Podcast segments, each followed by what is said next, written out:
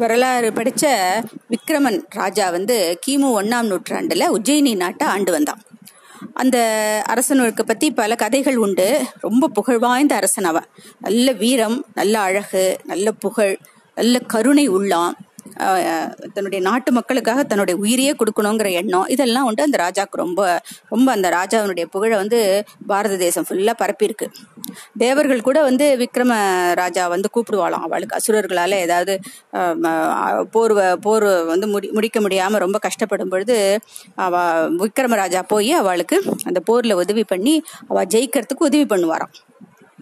இப்படி அந்த தேவர்களும் வந்து வணங்குற மாதிரியான ஒரு அரசராக இந்த விக்ரமராஜா இருக்கார்.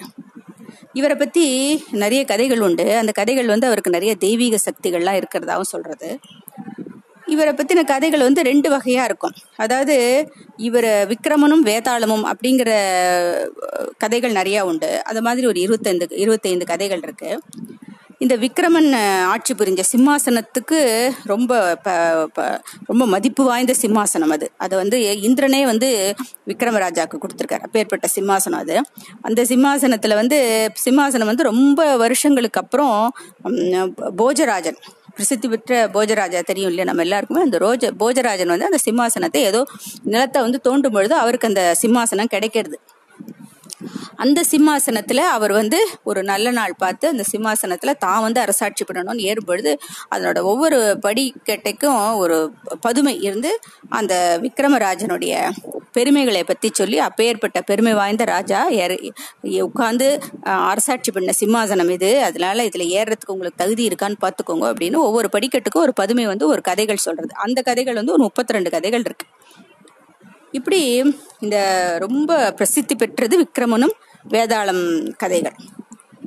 இந்த இந்த கதைகள் எப்படி இந்த கதைகளுக்குள்ள போய் பார்ப்போம். இந்த விக்ரமன் ராஜா என்ன பண்றாரு? ஒரு நாளைக்கு தன்னுடைய உஜயினி நாட்டை ஆண்டு வரும்பொழுது அவருடைய அரசவைக்கு ஒரு ஒரு அந்தணன் ஒரு அந்தணன் வேஷத்துல இருக்கிற ஒரு மந்திரவாதி. அவன் ஆக்சுவலாக அந்தணனா வர ஒரு மந்திரவாதி அவன். அவன் பேர் ஞானசீலன்னு பேர். அவன் என்ன பண்ணுறான் அந்தனர் வேஷத்தில் அவருடைய அரசபைக்கு வரார். அரசபைக்கு வந்து விக்ரமரோட அரச சபைக்கு வந்து அவருக்கு வந்து ஒரு மாம்பழத்தை வந்து பரிசாக கொடுக்குறார். விக்ரமனும் அதை வாங்கி உக்ரான அறையில் வைக்க சொல்லிட்டு கொடுத்துட்றான். இப்படியே தினமும் நடக்கிறது. டெய்லி அவர் வந்து ஒரு தினமும் வந்து ஒரு மாம்பழத்தை வந்து விக்ரமராஜாவுக்கு கொடுக்குறாரு. அதை வந்து விக்ரமராஜா வந்து அதை அப்படியே எடுத்து கொண்டு போய் உக்ரான் அடையில வச்சிட சொல்றாரு. ஒரு நாளைக்கு இந்த ராஜாவுக்கு ஒரு சந்தேகம் வருது. எதுக்காக இவர் தினமும் நமக்கு ஒரு பழம் கொண்டு வந்து கொடுக்கணும்? அப்படின்னு சொல்லிட்டு அவர்கிட்ட கேட்குறாரு எதுக்காக நீங்கள் எனக்கு தினமும் ஒரு பழ பழம் கொண்டு வந்து கொடுக்குறீல? அப்போ அவர் சொல்கிறாரு இது மாதிரி எனக்கு வந்து உங்களோட உதவி தேவைப்படுறது அப்படின்னு சொல்கிறார் என்ன உதவி? அப்படின்னு சொல்கிறேன் இந்த என்ன உதவிங்கிறத நான் நாளைக்கு சொல்கிறேன் அப்படின்னு சொல்லிட்டு உங்களோட உதவி எனக்கு தேவைப்படும் பொழுது நான் கேட்குறேன் அப்படின்னு சொல்லிட்டு அவர் போயிடுறாரு. இப்போ இந்த அரசனுக்கு வந்து அந்த பழங்களை பார்த்த உடனே ஒரு ஒரு சந்தேகம் வந்துடுறது உடனே அந்த உக்ரான் அறையிலேருந்து அந்த பழங்களெல்லாம் எடுத்துன்னு வர சொல்கிறார் எடுத்துன்னு வர சொல்லிட்டு அந்த அன்னைக்கு கொடுத்த பழங்களை என்ன அன்னைக்கு அவர் கொடுத்துட்டு போயிருக்கார் இல்லையா அந்த ஞான ஞானசீலன். அந்த பழத்தை வந்து அங்கே ஒரு குரங்கு உட்காந்துருக்கு பக்கத்தில் செவுத்து மேலே.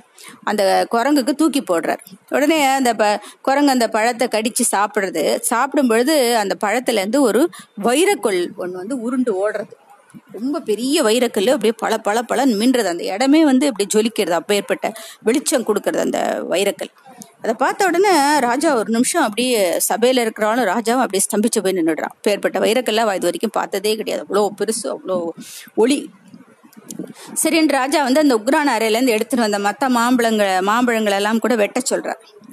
வெட்ட வெட்ட ஒவ்வொன்றுத்துலேருந்து ஒரு பெரிய வைரக்கல் வருது. இதே மாதிரி.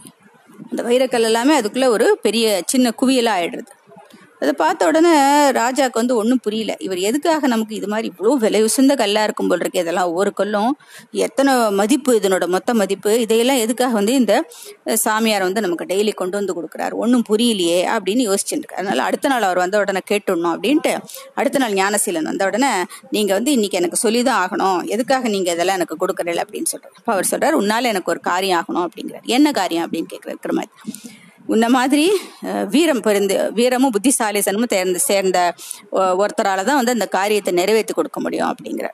சரி நீங்க சொல்லுங்க எதுவாக இருந்தாலும் நான் செய்யறேன் அப்படின்னு விக்ரமாதித்தன் சொல்றார். நான் வந்து ஒரு யாகம் ஒன்று பண்றேன். சுடுகாட்டுக்கு பக்கத்தில் ஒரு இடத்துல நான் ஒரு யாகம் பண்ணுறேன் அந்த யாகத்தை வந்து அந்த யாகத்துக்கு வந்து எனக்கு வந்து ஒரு வேதாளம் தேவைப்படுறது. அந்த வேதாளம் வந்து அந்த அந்த அதை தாண்டி ஒரு ஒட்டினாப்புல ஒரு காடு இருக்குது அந்த காட்டில் வந்து இந்த மாயானத்தை ஒட்டி ஒரு காடு இருக்குது அந்த காட்டில் அந்த வேதாளம் இருக்குது அந்த வேதாளத்தை நீ எனக்கு கொண்டு வந்து கொடுக்கணும். அப்படிங்கிற அது எதுக்கு உங்களுக்கு வேதாளம்னு கேட்குறாரு இவர்.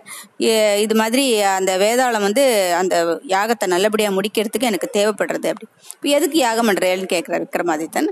உன்னுடைய நாட்டு மக்கள்லாம் வந்து எல்லாம் சுபிட்சமாக நன்னா இருக்கணும். அவளுக்கு ஒரு குறையும் வரக்கூடாது தான் நான் பண்ணுறேன் அப்படின்னு அவர் சொல்கிறார் உடனே விக்ரமாதித்தன் சொல்றார் என்னுடைய நாட்டு மக்களுக்காக நீங்க யாகம் பண்ணும் பொழுது நாட்டு மக்களுக்காக என்னுடைய எதையுமே நான் கொடுக்கறதுக்கு தயார். என்னோட உயிரோட உயிரோட கொடுப்பேன் நான்.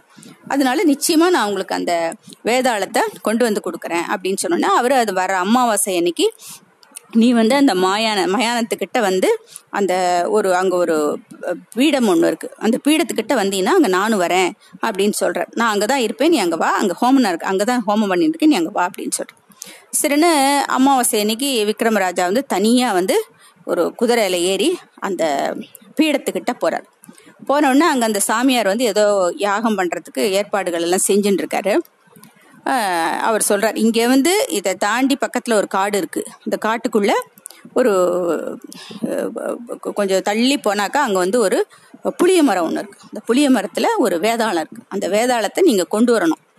கொண்டு வந்துட்டீனாக்கா நான் வந்து இந்த யாகத்துக்கு நல்லபடியாக முடிச்சுடுவேன் அப்படின்னு அவர் சொல்கிறார் அந்த ஆனால் அந்த வேதாளத்தை எடுத்துன்னு வர்றது அவ்வளவு சுலபமான காரியம் இல்லை. நான் அதையும் இப்போவே சொல்லிடுறேன். நீ கஷ்டப்பட்டு தான் கொண்டு வர வேண்டியிருக்கும். அதனால் உன்ன மாதிரி ஒருத்தனால தான் அதை கொண்டு வர முடியும் அப்படின்னு சொல்லி சரி என்ன கஷ்டம் வந்தாலும் சரி நான் உங்களுக்கு வந்து நிச்சயம் நான் அந்த வேதாளத்தை கொண்டு வரேன் அப்படின்னு உறுதி பண்ணிடுறாரு. விக்ரமராஜா. உறுதி அவருக்கு உறுதிமொழி கொடுத்துட்டு போறார் காட்டுக்குள்ள போறார். அவர் சொன்ன குறிப்பிட்ட இடத்துக்கிட்ட ரொம்ப வெளிச்சம் வேற இல்லை ரொம்ப வெளிச்சம் இல்லை. மழை வேற இருட்டின் வருது. அந்த மின்னல் வெளிச்சத்துல தான் ஒரு மாதிரி தன்னுடைய பார்த்துட்டு போறார். போற வழியில ஏதோ ஒரு இடத்துல குதிரை கூட குதிரையும் வந்து அந்த இருட்டு வெளிச்சம் காத்து அது எல்லாத்தினாலே அது ஒரு மாதிரி பயந்து போய் அது ஓட ஆரம்பிச்சிடுறது குதிரை. அதனால அவர் அந்த குதிரையை விட்டுட்டு நடந்தே போறார். நடந்தே போறார். ரொம்ப தூரம் நடந்து நடந்து போய் கடைசியில அவர் சொன்ன அந்த புளிய மரத்தடி கிட்ட வராரு. அதுல வந்து அவர் சொன்ன அடையாளப்படி ஒரு வேதாளம் தொங்கின்னு இருக்கு தலைகிழா. அந்த வேதாளத்தை வந்து கட்டியிருக்கு ஒரு கயிறு கட்டியிருக்கு அந்த புளிய மரத்துக்கு கிளையில கட்டி தொங்கின்னு இருக்கு. கயிறு அறுத்த உடனே அந்த வேதாளத்தை எடுத்து தன்னோட தோல் மேலே தூக்கி போட்டுட்டு வர்றார் ஞானசீலன்ட்ட ஒப்படைக்கிறதுக்காக. அப்போ அந்த வேதாளம் வந்து நீங்க நீ யாரு? எங்க என்ன கூட்டின்னு போற? அப்படின்னு கேட்குறது இப்போ அவர் சொல்றாரு இது மாதிரி நான் தான் விக்ரமாதித்த ராஜா. ஞானசீலன் ஒருத்தர் வந்து அவருக்கு ஏதோ ஹோமம் பண்ணணுமா? அதுக்கு உன்னுடைய உதவி தேவைப்படுறதுன்னு உன்னை கொண்டு வர சொன்னார் அப்படின்னு சொல்றேன் நீ நீ வந்து என்னை கூட்டின்னு போறதுல எனக்கு ஒன்றும் ஆட்சேபணம் இல்லை அப்படிங்கிறது வேதாளம். ஆனா நான் ரெண்டு நிபந்தனைகள் சொல்லுவேன். அதுக்கு ரெண்டுத்துக்கும் நீ ஒத்துக்கணும். அப்பதான் நான் உங்க கூட வருவேன் அப்படின்னு சொல்றது என்ன நிபந்தனைன்னு கேட்குறாரு இவர். அது ஒன்று வந்து நான் வந்து இங்கேருந்து வந்து நீ அங்கே அந்த யாகம் நடக்கிற இடத்துக்கு போகிற வரைக்கும் எதுவுமே பேசக்கூடாது. ஒரு வார்த்தை கூட பேசக்கூடாது. பேசினாக்கா நான் திரும்பி புளிமரத்துக்கு போயிடுவேன். ஆனால் போகிற வழியில் நான் உனக்கு சில கதைகள்லாம் சொல்லிட்டு வருவேன். உனக்கு வந்து அந்த சிரமம் தெரியாமல் இருக்க கதைகள் சொல்லுவேன் அந்த கதைக்கு முடிவில் நான் ஒரு கேள்வி கேட்பேன். அந்த கேள்விக்கு பதில் தெரிஞ்சு நீ சொல்லலைன்னா உன் தலை வந்து சுக்கு நூறாக வெடிச்சு போயிடும். ஞாபகம் வச்சுக்கோ அப்படின்னு வேதாளம் சொல்கிறேன் சொல்லிட்டு அந்த வேதாளம் வந்து ஒரு கதை சொல்ல ஆரம்பிக்கிறது. எப்படி ரொம்ப தூரம் நடக்கணும்? இந்த காடு தாண்டி தானே நீ அந்த இடத்துக்கு போகணும். அதுக்கு ரொம்ப தூரம் நடக்கணும். நான் வேற சுமையை வேற சுமந்துட்டு போறேன். என்னோட சுமையை வேற. அதனால சிரமம் தெரியாம இருக்க நான் உனக்கு ஒரு கதை சொல்லின்னு வரேன். ஆனா ஞாபகம் வச்சுக்கோ நடுவில் எதுவும் பேசக்கூடாது அப்படின்னு சொல்றது வேதாளம். சொல்லிட்டு கதை சொல்ல ஆரம்பிக்கிறது நம்ம நாளைக்கு முன்னாடி யமுன நதிக்கரையில ராமான்னு ஒரு பிராமணன் இருக்கான். அந்தணன் இருக்கார். அவரோட மனைவி பேர் கமலாம்பா. அவளுடைய மனைவி அவளுக்கு ஒரே பெண்ணு.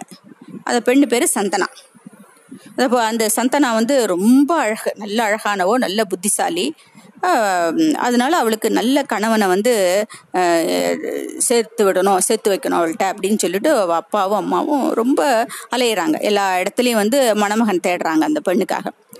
அதில் அவள் வந்து எல்லா திசையிலையும் வந்து ஒரு ஒரு நாள் ஒரு ஒரு திசையில் பார்க்குறவா எல்லாருக்கிட்டையுமே சொல்லி விடுறா. அந்த பொண்ணுக்கு ஏற்ற மணமகன் யாரு யாரு அப்படின்னு சொல்லிட்டு தேடி தேடின்னு இருக்கா.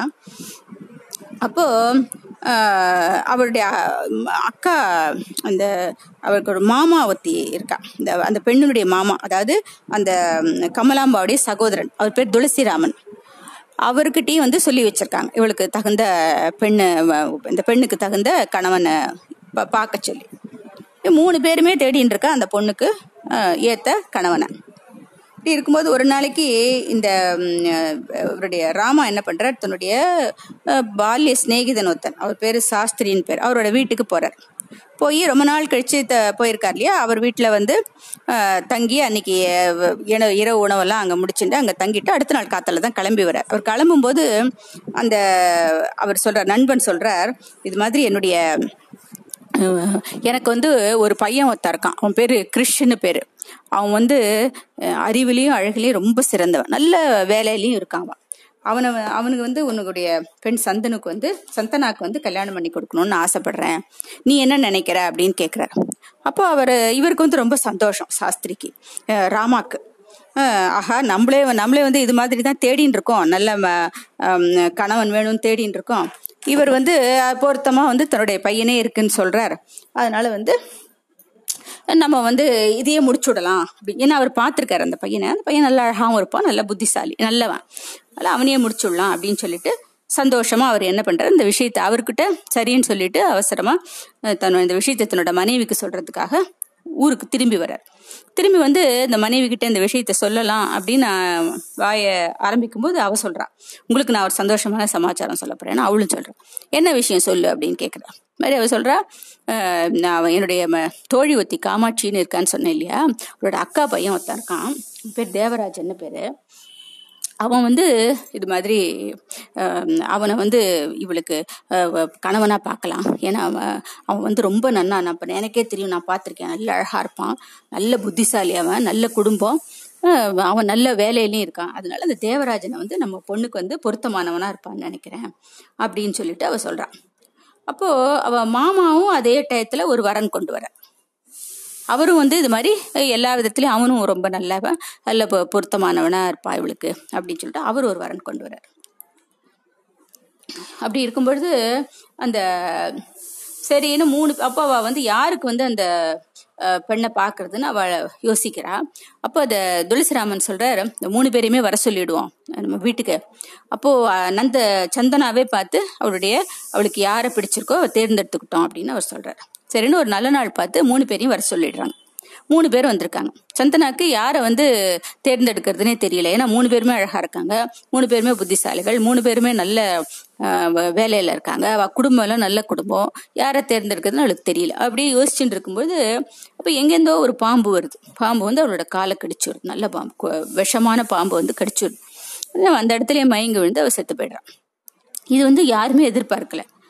மூணு பசங்க வந்திருக்கா இல்லையா? அவளுக்கு ஒரு பெரிய அதிர்ச்சி ஆயிடுது. ஏன்னா அவள்லாம் வந்து இவளோட அழகு புத்திசாலி பார்த்தா அவளை அப்பவே அவள் வந்து முடிவு பண்ணிடுறா. இவ தான் நம்முடைய மனைவின்னு முடிவு பண்ணிடுறான் அப்பா அம்மாவுக்கு இதை தாங்கவே முடியல. என்னடா நல்ல நல்ல நாள் பார்த்து குழந்தைக்கு ஒரு நல்லது பண்ணோம்னு நினைக்கிறோம்.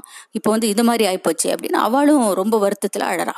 அப்படியே அந்த நிலைமையே அங்கே மாறிடுறது எல்லாரும் வருத்தத்தில் இருக்கான் அப்போ அந்த மூன்று பேர்ல அந்த கிறிஷ் இருக்கார் இல்லையா? இந்த அந்த சாஸ்திரியுடைய பையன். அவர் என்ன சொல்றாரு? நான் வந்து எப்போ நான் இவளை பார்த்தேனோ நானே இவளை வந்து என்னுடைய மனைவியா முடிவு பண்ணிட்டேன். அதனால இவளோட இறுதி சடங்கை நான் பண்றேன். அப்படின்னு சொல்லிட்டு கிறிஷ் சொல்றார். இன்னொருத்தர் தேவராஜன் இருக்கார் இல்லையா? அவர் என்ன சொல்றாருன்னா நான் வந்து இந்த பெண்ணுடைய அஸ்தியை ஒரு குடத்துல வச்சுட்டு இது பக்கத்திலேயே இந்த மயானத்துக்கு பக்கத்துலேயே ஒரு குடிசை போட்டுன்னா அங்கே இவளோட ஞாபகமாகவே தான் நான் இருக்க போறேன். இனிமேல் நான் வேற யாரையும் கல்யாணம் பண்ணிக்க மாட்டேன். இவளை தான் நான் என்னுடைய மனைவாக முடிவு பண்ணிட்டேன்னு அவர் சொல்றாரு. இந்த மூணாவது பையன் நரோத்தம் அவர் பேர். அவன் வந்து இது சரி நம்ம இப்போ நானும் வந்து இவளை தான் விரும்பினேன். இவளை தவிர வேறு யாரையும் நான் கல்யாணம் பண்ணிக்க மாட்டேன்னு சொல்லிட்டு அவர் ஒரு துறவியாக மாதிரி அப்படியே தேசாந்திரம் ஊர் ஊராக போக போ போகிறதுக்கு கிளம்பிடுறார். இது மாதிரி நரோத்தம் வந்து உரு இங்கே வந்து என்னாச்சு? கிறிஷ் வந்து இறுதி சடங்கு பண்ணி முடிக்கிறார். அந்த அஸ்தியை வந்து தேவராஜன் வந்து ஒரு குடிசையில வச்சுட்டு அவளோட ஞாபகமா இருந்துட்டு இருக்கார் நரோத்தம் ஊர் ஊரா போயின்னு இருக்கார் இப்படி போறவர் வந்து என்ன பண்றார்? ஒரு ஒரு கிராமத்துல போகும்பொழுது ரொம்ப இரவு நேரம் ஆயிடுது ரொம்ப பசிக்கிறது. அப்போ ஒரு வீட்டுல போய் கேட்கிறார் மாதிரி அவர் அந்தணன் எனக்கு வந்து ரொம்ப பசிக்கிறது. ஏதாவது சாப்பாடு கொடுங்க அப்படின்னு கேட்கிறாரு உடனே அவ சொல்றா அவங்களுக்கு கொடுக்கறது எங்களுக்கு ரொம்ப சந்தோஷம். நாங்க எங்களுக்கு என்ன சாப்பிடறதுக்கு வச்சிருக்கோமோ அதை உங்களுக்கு போடுறோம்னு சொல்லிட்டு அந்த அம்மா அவரை கூட்டின்னு போய் உட்கார வச்சு அவருக்கு பரமாறுறான் இவர் சாப்பிட்டு முடிச்சிடுறாரு. அப்போ அந்த அம்மாவுடைய பையன் வந்து ரொம்ப சுட்டியா இருக்கான். அவ திருப்பி திருப்பி வந்து அவளை தொந்தரவு பண்ணிட்டே இருக்கான். வடி மேல ஏறான் கழுத்தை பிடிச்சுன்னு தொங்குறான் அவளை அடிக்கிறான் குத்துறான் ஏதோ பண்ணிட்டே இருக்கான். அவளும் திருப்பி திருப்பி சுமாரு சுமாரு சுமாருன்னு சொல்றான் அவன் கேட்க மாட்டேங்கிறான். அவன் என்ன பண்றா? ரொம்ப கோபம் தாங்க முடியாம அந்த பக்கத்துல நெருப்பு எரிஞ்சு இருக்கு. அதுல அந்த குழந்தைய பிடிச்சி தள்ளிடுறான். உடனே அடுத்த நிமிஷமே அந்த குழந்தை வந்து எரிஞ்சு பஸ்மமாயிடுறது இவ அதை பத்தி கவலையப்படலை இவள் அவளோட வேலையை பார்த்துட்டு இருக்கா. இதை பார்த்த உடனே நரோத்தமுக்கு ரொம்ப கோபம் வருது. இதுன்னு இப்படி கூட ஒரு பொண்ணு இருக்க முடியுமா? சொந்த குழந்தைய கொல்ல கொன்னவும் கொண்டுட்டா இவளை. கொன்னுட்டு அந்த குழந்தை வந்து இறந்து போயிருக்குன்னு கவலையே படாமல் இவ பாட்டுக்கு இவளோட வேலையை பார்த்துட்டு இருக்காளே. இவ என்ன என்ன அம்மா இவ அப்படின்னு ரொம்ப கோபம் வருது அவருக்கு. ஒன்றும் புரியாம அவர் அப்படியே ராத்திரி தூக்கமே வரல. அவருக்கு அப்படியே புரண்டுட்டே இருக்கார். அப்போ திடீர்னு ஏதோ ஒரு விளக்கு வெளிச்சத்துல அந்த அம்மா வந்து ஏதோ ஒரு புஸ்தத்தை புரட்டி ஏதோ மந்திரங்கள் சொல்கிறத பாக்குறாரு. என்ன நடக்கிறதுன்னு அங்கே போய் பார்க்குறாரு அவன் அந்த மந்திரங்கள் எல்லாம் சொல்லி அந்த பையன் எரிஞ்சு போயிட்டான் இல்லையா? அந்த சாம்பல் மேலே கொஞ்சம் தண்ணி தெளிக்கிறா. அந்த அடுப்புலேருந்து அந்த பையன் எழுந்து வந்துடுறான். அதை பார்த்த உடனே அவருக்கு அதான் அது ஏதோ ஒரு தாந்திரிக ம- மந்திரங்கள்லாம் இருக்கிற ஒரு புஸ்தகம்னா அவருக்கு தெரிஞ்சுடுறது அன்னைக்கு ராத்திரி எல்லாரும் தூங்கினோடனே அந்த புஸ்தகத்தை தூக்கின்னு ஓடி வந்துடுறார். ஓடி வந்து அவசர அவசரமா இந்த தேவராஜன் குடிசையில் இருக்கா இல்லையா அவரோட குடிசைக்கு வரார். வந்து இது மாதிரி இந்த சந்த சந்தனா வந்து உயிரோட திருப்பி மீ மீட்கிறதுக்கு எனக்கு ஒரு வழி தெரிஞ்சு போச்சு. என்கிட்ட ஒரு புஸ்தகம் இருக்கு தாந்திரிக புஸ்தகம். அதுல இருக்கிற ஒரு மந்திரத்தை சொல்லி அந்த சாம்பல் மேல தண்ணியை தெளிச்சா சந்தனா வந்து உயிரோட வந்துருவா அப்படின்னு சொல்லிட்டு அவர் இவர் எங்க கிறிஷ் எங்கன்னு கேட்குறார் உடனே அவர் ரெண்டு பேருமா சேர்ந்து அந்த கிறிஷ் இருக்கிற இடத்துக்கு போறா. போயிட்டு அங்கே போய் அந்த சாம்பலை தரையில கொட்டி அதில் வந்து இந்த நரோத்தம் வந்து அந்த மந்திரத்தை சொல்கிறார் சொல்லிட்டு தண்ணியை தெளிக்கிறா. அப்போ வந்து தூக்கத்துலேருந்து ஏந்த எழுந்த மாதிரி எழுந்துடுறான் சந்தனா இப்போ இந்த கதையை வந்து வேதாளம் வந்து விக்ரமனுக்கு சொல்லிட்டு இப்போ இந்த மூணு இந்த மூணு பேர்ல யாரை வந்து அவ தேர்ந்தெடுப்பா? சந்தன சந்தனா வந்து யாரை வந்து கணவனா தேர்ந்தெடுப்பா அப்படின்னு கேட்குறது இது என்னோட நிபந்தனை ஞாபகம் வச்சுக்கோன்னு சொல்றது வேதாளம். இது வந்து வாயை திறக்கக்கூடாது. போற வரைக்கும் நீ வாயை திறக்கக்கூடாது. திறந்தாக்கா நான் திருப்பி போயிடுவேன். உனக்கு விட தெரிஞ்சு நீ சொல்லலைன்னு தலை சுக்குநூறா வெடிச்சிரும். இது ஞாபகம் வச்சுக்கோன்னு வேதாளம் சொல்றது. அப்போ விக்ரமனுக்கு விட தெரியும் அதனால அவன் சொல்லிதானே ஆகணும். அதனால அவர் சொல்றார். இதுல வந்து இந்த தேவராஜன் தான் அவளை கல்யாணம் பண்ணிக்க பொருத்தமானவன் சொல்றார். ஏன்னாக்கா கிருஷ்ண வந்து அவளுக்கு இறுதி சடங்கு பண்ணிட்டார். அதனால அவ வந்து பையன் முறையாயிடுறது பையன் தானே பண்ணுவான் அதனால பையன் முறையாயிடுறது அந்த நரோத்தம் வந்து அவர் தான் அந்த மந்திரத்தை கண்டுபிடிச்சுன்னு வந்து அதை வந்து சொல்லி அந்த கொ- அந்த பெண்ணை வந்து உயிர்ப்பிக்கிறார் இல்லையா? அதனால அவர் வந்து ஒரு உயிர் கொடுத்ததுனால அம்மா ஸ்தானம் அப்பா ஸ்தானம் ஆயிடுறது நரோத்தம். இந்த தேவராஜனுள்ள அவளோட அஸ்தியை வச்சுட்டு அவன் நினைவாவே வாழ்ந்துட்டு இருக்கிறதுனால அவன் தான் வந்து அவளுக்கு கணவனா இருக்க தகுதியானவன் அப்படின்னு சொல்றார் விக்ரமன் சொல்றார். சொன்ன உடனே வேதாளம் வந்து இது சரியான பதில். உனக்கு வந்து உன்னுடைய புத்திசாலித்தனத்தை நான் ரொம்ப மெச்சறேன் அப்படின்னு சொல்லிட்டு ஆனால் வந்து நீ வாய் திறந்து பேசிட்ட அப்படின்னு சொல்லிட்டு அவகிட்ட இந்த தோல்லேருந்து பறந்து போய் மறுபடியும் போய் அந்த புளிய மரத்தடியில் போய் தலைகிழ தொங்குறது வேதாளம். உடனே இவர் விக்ரமன் வந்து மறுபடியும் தன்னோட கத்தி எடுத்துன்னு வாள் எடுத்துட்டு போறார். போய் அந்த வேதாளத்தை வந்து மறுபடியும் போய் தூக்கின்னு வரதுக்காக போறார். அடுத்த கதையில பார்ப்போம் ஒரு ஊர்ல ஒரு பெரிய பணக்காரா இருக்கான். அவனுக்கு நாலு பசங்க. இந்த நாலு பசங்களும் அவங்க அப்பாவுடைய வியாபாரத்துக்கு உதவி செஞ்சுட்டு அப்பாவுக்கு உதவியா இருந்திருக்கலாம் இல்லையா? அவங்க அப்படி இருக்கல. அவங்க அப்பா நல்லா சம்பாதிக்கிறாரு நம்ம பாட்டுக்கு ஜாலியா இருக்கலாம். எல்லாம் அப்படி ஜாலியா பேசிட்டு விளையாடிட்டு ஃப்ரெண்ட்ஸோட சேர்ந்துட்டு சுத்திட்டு அப்படி பொழுது கழிச்சுடுறாங்க இப்போ ஒரு நாளைக்கு அவங்க அப்பாவுக்கு ரொம்ப வயசாகி அவருக்கு ரொம்ப உடம்பு முடியாமல் போயிடுறது படுத்த படுக்கை ஆயிடுறாரு. அப்போ அவங்க அப்பா வந்து சொல்றாரு இது பாரு நான் எவ்வளவு நாள் உங்களை எல்லாம் கூப்பிட்டேன். எனக்கு உதவி பண்றதுக்கு வாங்க வியாபாரத்துல என்ன நீங்க ஒருத்தர் வரவே இல்லை. இப்ப எனக்கு ரொம்ப உடம்பு முடியாம போய் நான் இப்படி உடம்பு சரியில்லாம படுத்துட்டேன். இப்ப வியாபாரத்தெல்லாம் யார் கவனிக்கிறது? அப்படின்னு சொல்றாங்க. சரின்னு இந்த பசங்க சொல்றாங்க நாங்க போய் வியாபாரத்தை கவனிக்கிறோம் அப்படின்னு சொல்லிட்டு ஏதோ வியாபாரத்தை கவனிக்கிறாங்க. நான் அவங்களுக்கு சரியா பார்க்க தெரியல. முதல்ல இருந்தே அப்பா கூட இருந்திருந்தா தானே வியாபாரம் கத்துக்க முடியும். இப்ப திடீர்னு போனா அவங்களுக்கு என்ன வியாபாரம் இது பண்ண முடியும்? மத்தவங்க எல்லாம் கூட இருந்த மத்த மத்தவங்க இல்லாம அவங்கள ஏமாத்திடுறாங்க. அதனால இவங்களோட சொத்துக்கள் எல்லாமே போயிடுறது போயிடுறது அதுவும் இல்லாம அவங்க அப்பாவும் பாவம் ரொம்ப முடியாம போயிடுறாரு. அப்ப அப்படி கொஞ்ச நாள் ஆயிடுறது அப்ப அவங்க அப்பா அப்பா அந்த பசங்க சொல்றாங்க நாங்க நாலு பேரும் நாலு டைரக்ஷன்ல போய் இன்னும் இதே கரெக்டா ஒரு வருஷம் கழிச்சு ஏதாவது ஒரு நல்ல தொழில் கத்துன்னு வரோம். வந்து உங்களை உங்களுக்கு காமிக்கிறோம் அப்படின்னு அவங்க அப்பாவுக்கு சொல்றாங்க. அவங்க அப்பாவும் சரி இந்த சாக்கிலையாவது இதுங்க கத்துக்கிட்டோன்ட்டு அமுச்சு வச்சிடுறாரு. நாலு பையனும். ஒருத்தன் வந்து கிழக்கு பக்கம் போறான். ஒருத்தன் வந்து மேற்கு போறான். ஒருத்தன் வடக்கு போறான். ஒருத்தன் தெற்கு போறான். ஸோ நான் ஒரே டைரக்ஷன்ல போக வேண்டாம். நாலு பேரும் நாலு டைரக்ஷன்ல போவோம். போயிட்டு கரெக்டா ஒரு வருஷம் கழிச்சு ஏதாவது ஒரு கலையை க கத்துண்டு வந்து நம்ம அப்பாவுக்கு நம்மளோட திறமையை நிரூபிக்கணும். நம்ம அப்பா நினைச்சுட்டு இருக்காரு. நமக்கெல்லாம் நம்மளாம் எதுக்குமே நமக்கு தெரியாது. நமக்கு நம்ம வெறும் எதுக்குமே நம்ம பிரயோஜனம் இல்லை நினச்சிட்டு இருக்காரு. அப்பா அப்படி இல்லை. அப்பாவுக்கு வந்து நம்மளுக்கு ஏதாவது ஒரு கலை தெரியும். நம்ம அப்பா காமிக்கணும் அப்படின்னு சொல்லிட்டு கத்துக்கணும்னு சொல்லிட்டு நாலு பேர் நாலு டைரக்ஷன் போயிடுறாங்க. கரெக்டா ஒரு வருஷம் கழிச்சு இதே இடத்துல வந்து பார்க்கணும் அப்படின்னு முடிவு பண்ணிக்கிறாங்க. ஒரு வருஷம் ஓடிடுறது. இதுக்குள்ள அவங்க அப்பாவுக்கும் கொஞ்சம் பரவாயில்ல உடம்பு பரவாயில்ல. அவங்க அப்பா எதிர்பார்த்துட்டு இருக்காரு. அவங்க பசங்கள்லாம் வரதுக்காக அப்போ இந்த நாலு பசங்களும் என்ன பண்றாங்க? வழியில ஒரு காட்டு வழியில எதிர்பாராம நாலு பேரும் ஒன்னா சேர்ந்துடுறாங்க. நாலு பேரும் அந்த காடு தாண்டி தான் ஊருக்குள்ள வரணும். அந்த வர வழியில அந்த காட்டுலயே நாலு பேரும் ஒருத்தர் ஒருத்தர் பார்த்துன்றாங்க. இப்போ முதல் பையன் சொல்றான் ஆஹா நம்ம நாலு பேரும் இங்கே காட்டிலேயே சந்திச்சது கூட ஒரு விதத்தில் நல்லதுதான். ஏன்னா நம்மளோட கலைகள் எல்லாம் வந்து நம்ம வந்து கரெக்டா இருக்கா? அப்படின்னு அப்பா கிட்ட சொல்றதுக்கு முன்னாடி நம்ம ஒரு தடவை டெஸ்ட் பண்ணி பார்த்துடலாம் அப்படின்னு சொல்றோம் முதல் பையன் சொல்றான் நான் வந்து எங்கேயாவது எலும்பு துண்டுகள் கடந்துனா அந்த எலும்பு துண்டுகள் எல்லாம் ஒன்னா சேர்த்து ஏதோ ஒரு மிருகம் செத்து போயிருக்குன்னா அதனோட எலும்பு துண்டுகள் எல்லாம் ஒன்றா சேர்த்து அது மேல ஒரு சதைய உரு- போத்தி அதுக்கு ஒரு உருவம் கொடுக்க என்னால முடியும் அந்த கலையை நான் கத்துன்னு இருக்கேன் அப்படின்னு முதல் பையன் சொல்றான். ரெண்டாவது பையன் சொல்றான் அந்த மாதிரி நீ வந்து ஒரு உருவம் கொடுத்தீன்னா அந்த உருவத்துக்கு மேல தோல் நம்ம உடம்புல எல்லாம் மேல தோல் போர்த்தி இருக்கு இல்லையா அந்த தோல் போ தோல் கொடுத்து மற்ற உறுப்புகள்லாம். கண்ணு மூக்கு ந- வால் வால் மிருகத்துக்கு நாலு காலு அதெல்லாம் கொடுக்க என்னால் முடியும் அப்படின்னு அவன் சொல்கிறான் மூணாவது மற்ற உறுப்புகளை என்னால் கொடுக்க முடியும்னு சொல்கிறான் நாலாவது பையன் சொல்கிறான் சரி நீ அந்த மாதிரி உறுப்புகள்லாம் கொடுத்த உடனே அந்த அந்த கு- அந்த இதுக்கு வந்து உ- உயிர் கொடுக்க என்னால் முடியும். அந்த இதை நான் வந்து கத்துன்னு வந்திருக்கேன் அப்படின்னு நாலாவது பையன் சொல்றான். அதாவது முதல் பையன் வந்து எலும்புகளை ஒன்றா சேர்ப்பான். ஒரு ஒரு மிருகம் செத்து போயிருக்குன்னா அதோட செதறி கிடக்கிற எலும்புகள் எல்லாம் ஒன்னா சேர்ப்பான். ரெண்டாவது பையன் அதுக்கு மேல ஒரு சதையை வச்சு அதுக்கு ஒரு உருவம் கொடுப்பான். மூணாவது பையன் அதுக்கு மேல ஒரு தோல் கொடுத்து அதுக்கு மத்த உருவம் மத்த இதெல்லாம் இருக்கு இல்லையா? உறுப்புகள்லாம் கண் காது மூக்கு வாய் அதெல்லாம் வந்து மூணாவது பையன் கொடுப்பான். நாலாவது பையன் அதுக்கு உயிர் கொடுப்பான். அது மாதிரி ஒவ்வொருத்தரும் ஒரு கலையை கத்துன்னு வந்திருக்காங்க. அப்ப இவங்க சொல்றாங்க நம்ம காட்டு வழியில சந்திச்சது நல்லதுதான். இங்க நிச்சயமா ஏதாவது ஒரு மிருகம் செத்து போய் அதனோட எலும்பு துண்டு கிடக்கும். அதை வச்சு நம்ம வந்து அதுக்கு உயிர் கொடுக்க முடியுமான்னு பார்க்கலாம்.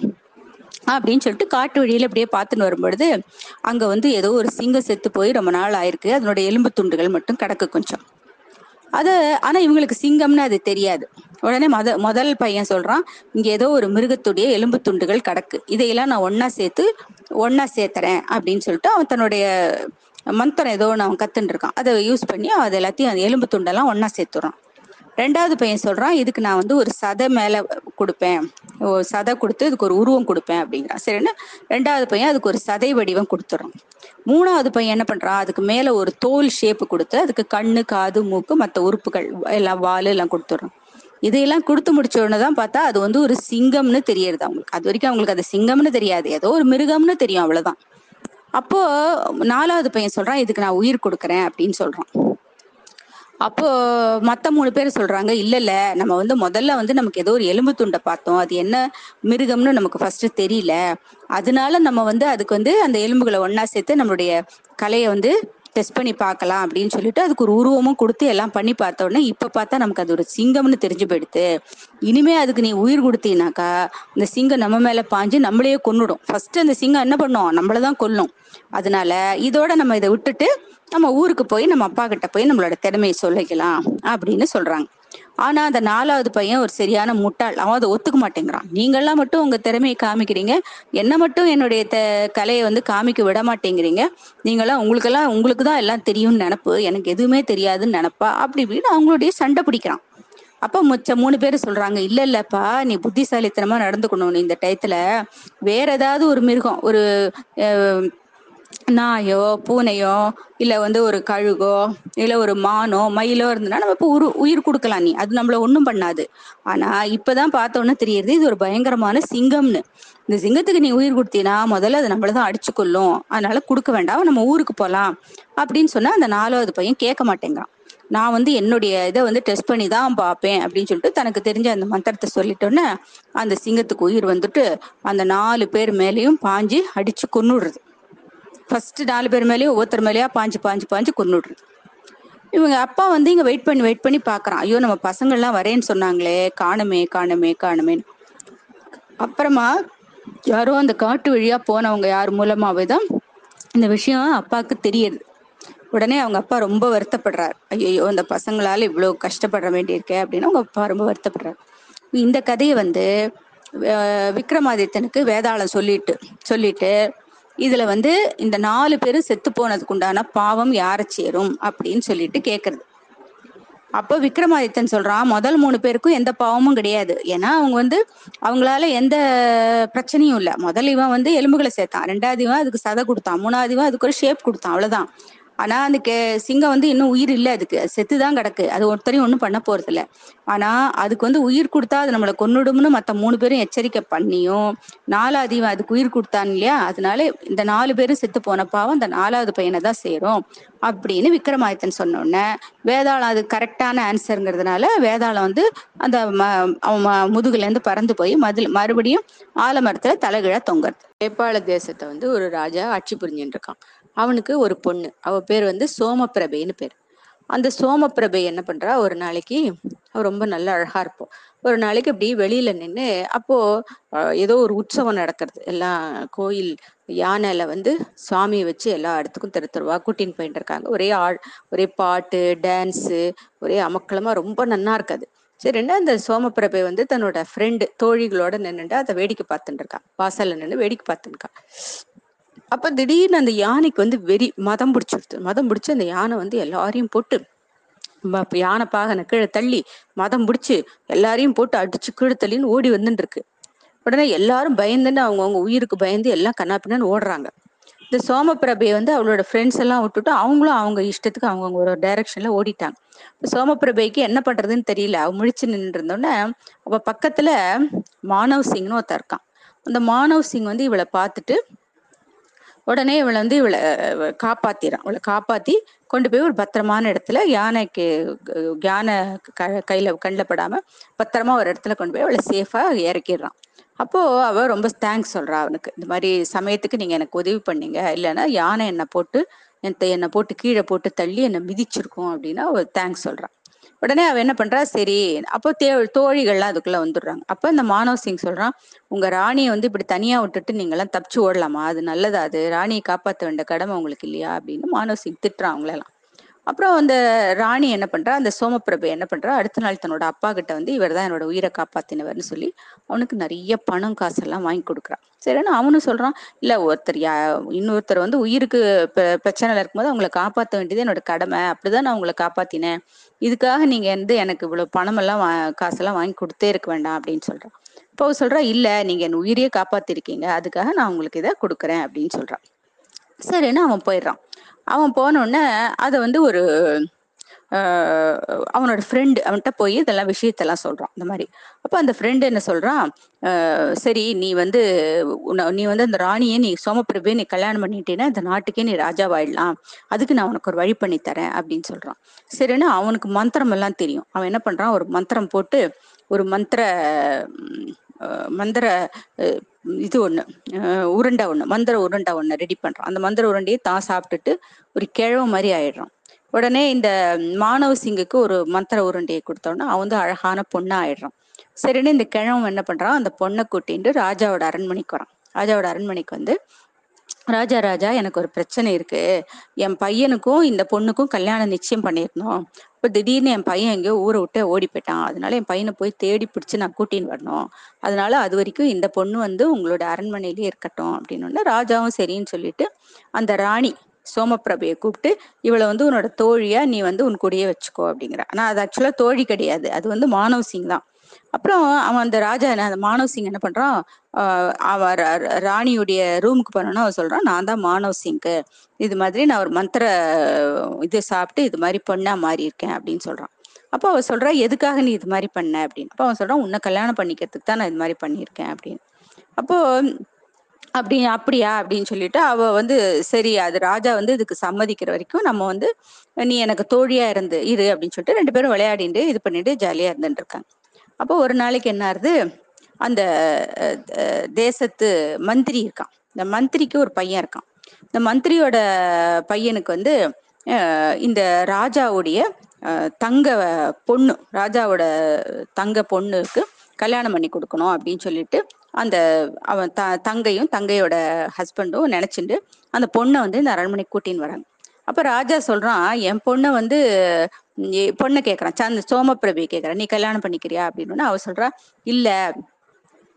எனக்கு பிடிக்கல அப்படிங்கிறா. சரி என்ன ராஜா அந்த தம்பி என்ன பண்றான் இந்த தங்க என்ன பண்றா? சரி இந்த அமைச்சரோட பையன் இருக்கான். அப்ப அவனுக்கு கல்யாணம் பண்ணி கொடுக்கலாம் அப்படின்னு பார்க்கும்போது அமைச்சரோட பையன் சொல்றான் இல்ல எனக்கு இந்த பொண்ணை பிடிக்கல. நான் வந்து இந்த சோமபிரபைக்கு ஒரு ஃப்ரெண்ட் ஒத்தி இருக்கா இல்லையா? தோழி ஒத்தி தங்கி இருக்கா இல்லையா? சோமபிரபு கூடிய. அவளையே நான் கல்யாணம் பண்ணிக்கிறேன். ஆக்சுவலா பார்த்தா தோழி வந்து பொண்ணே கிடையாது. அது மானவ சிங். அது அவனுக்கு தெரியல.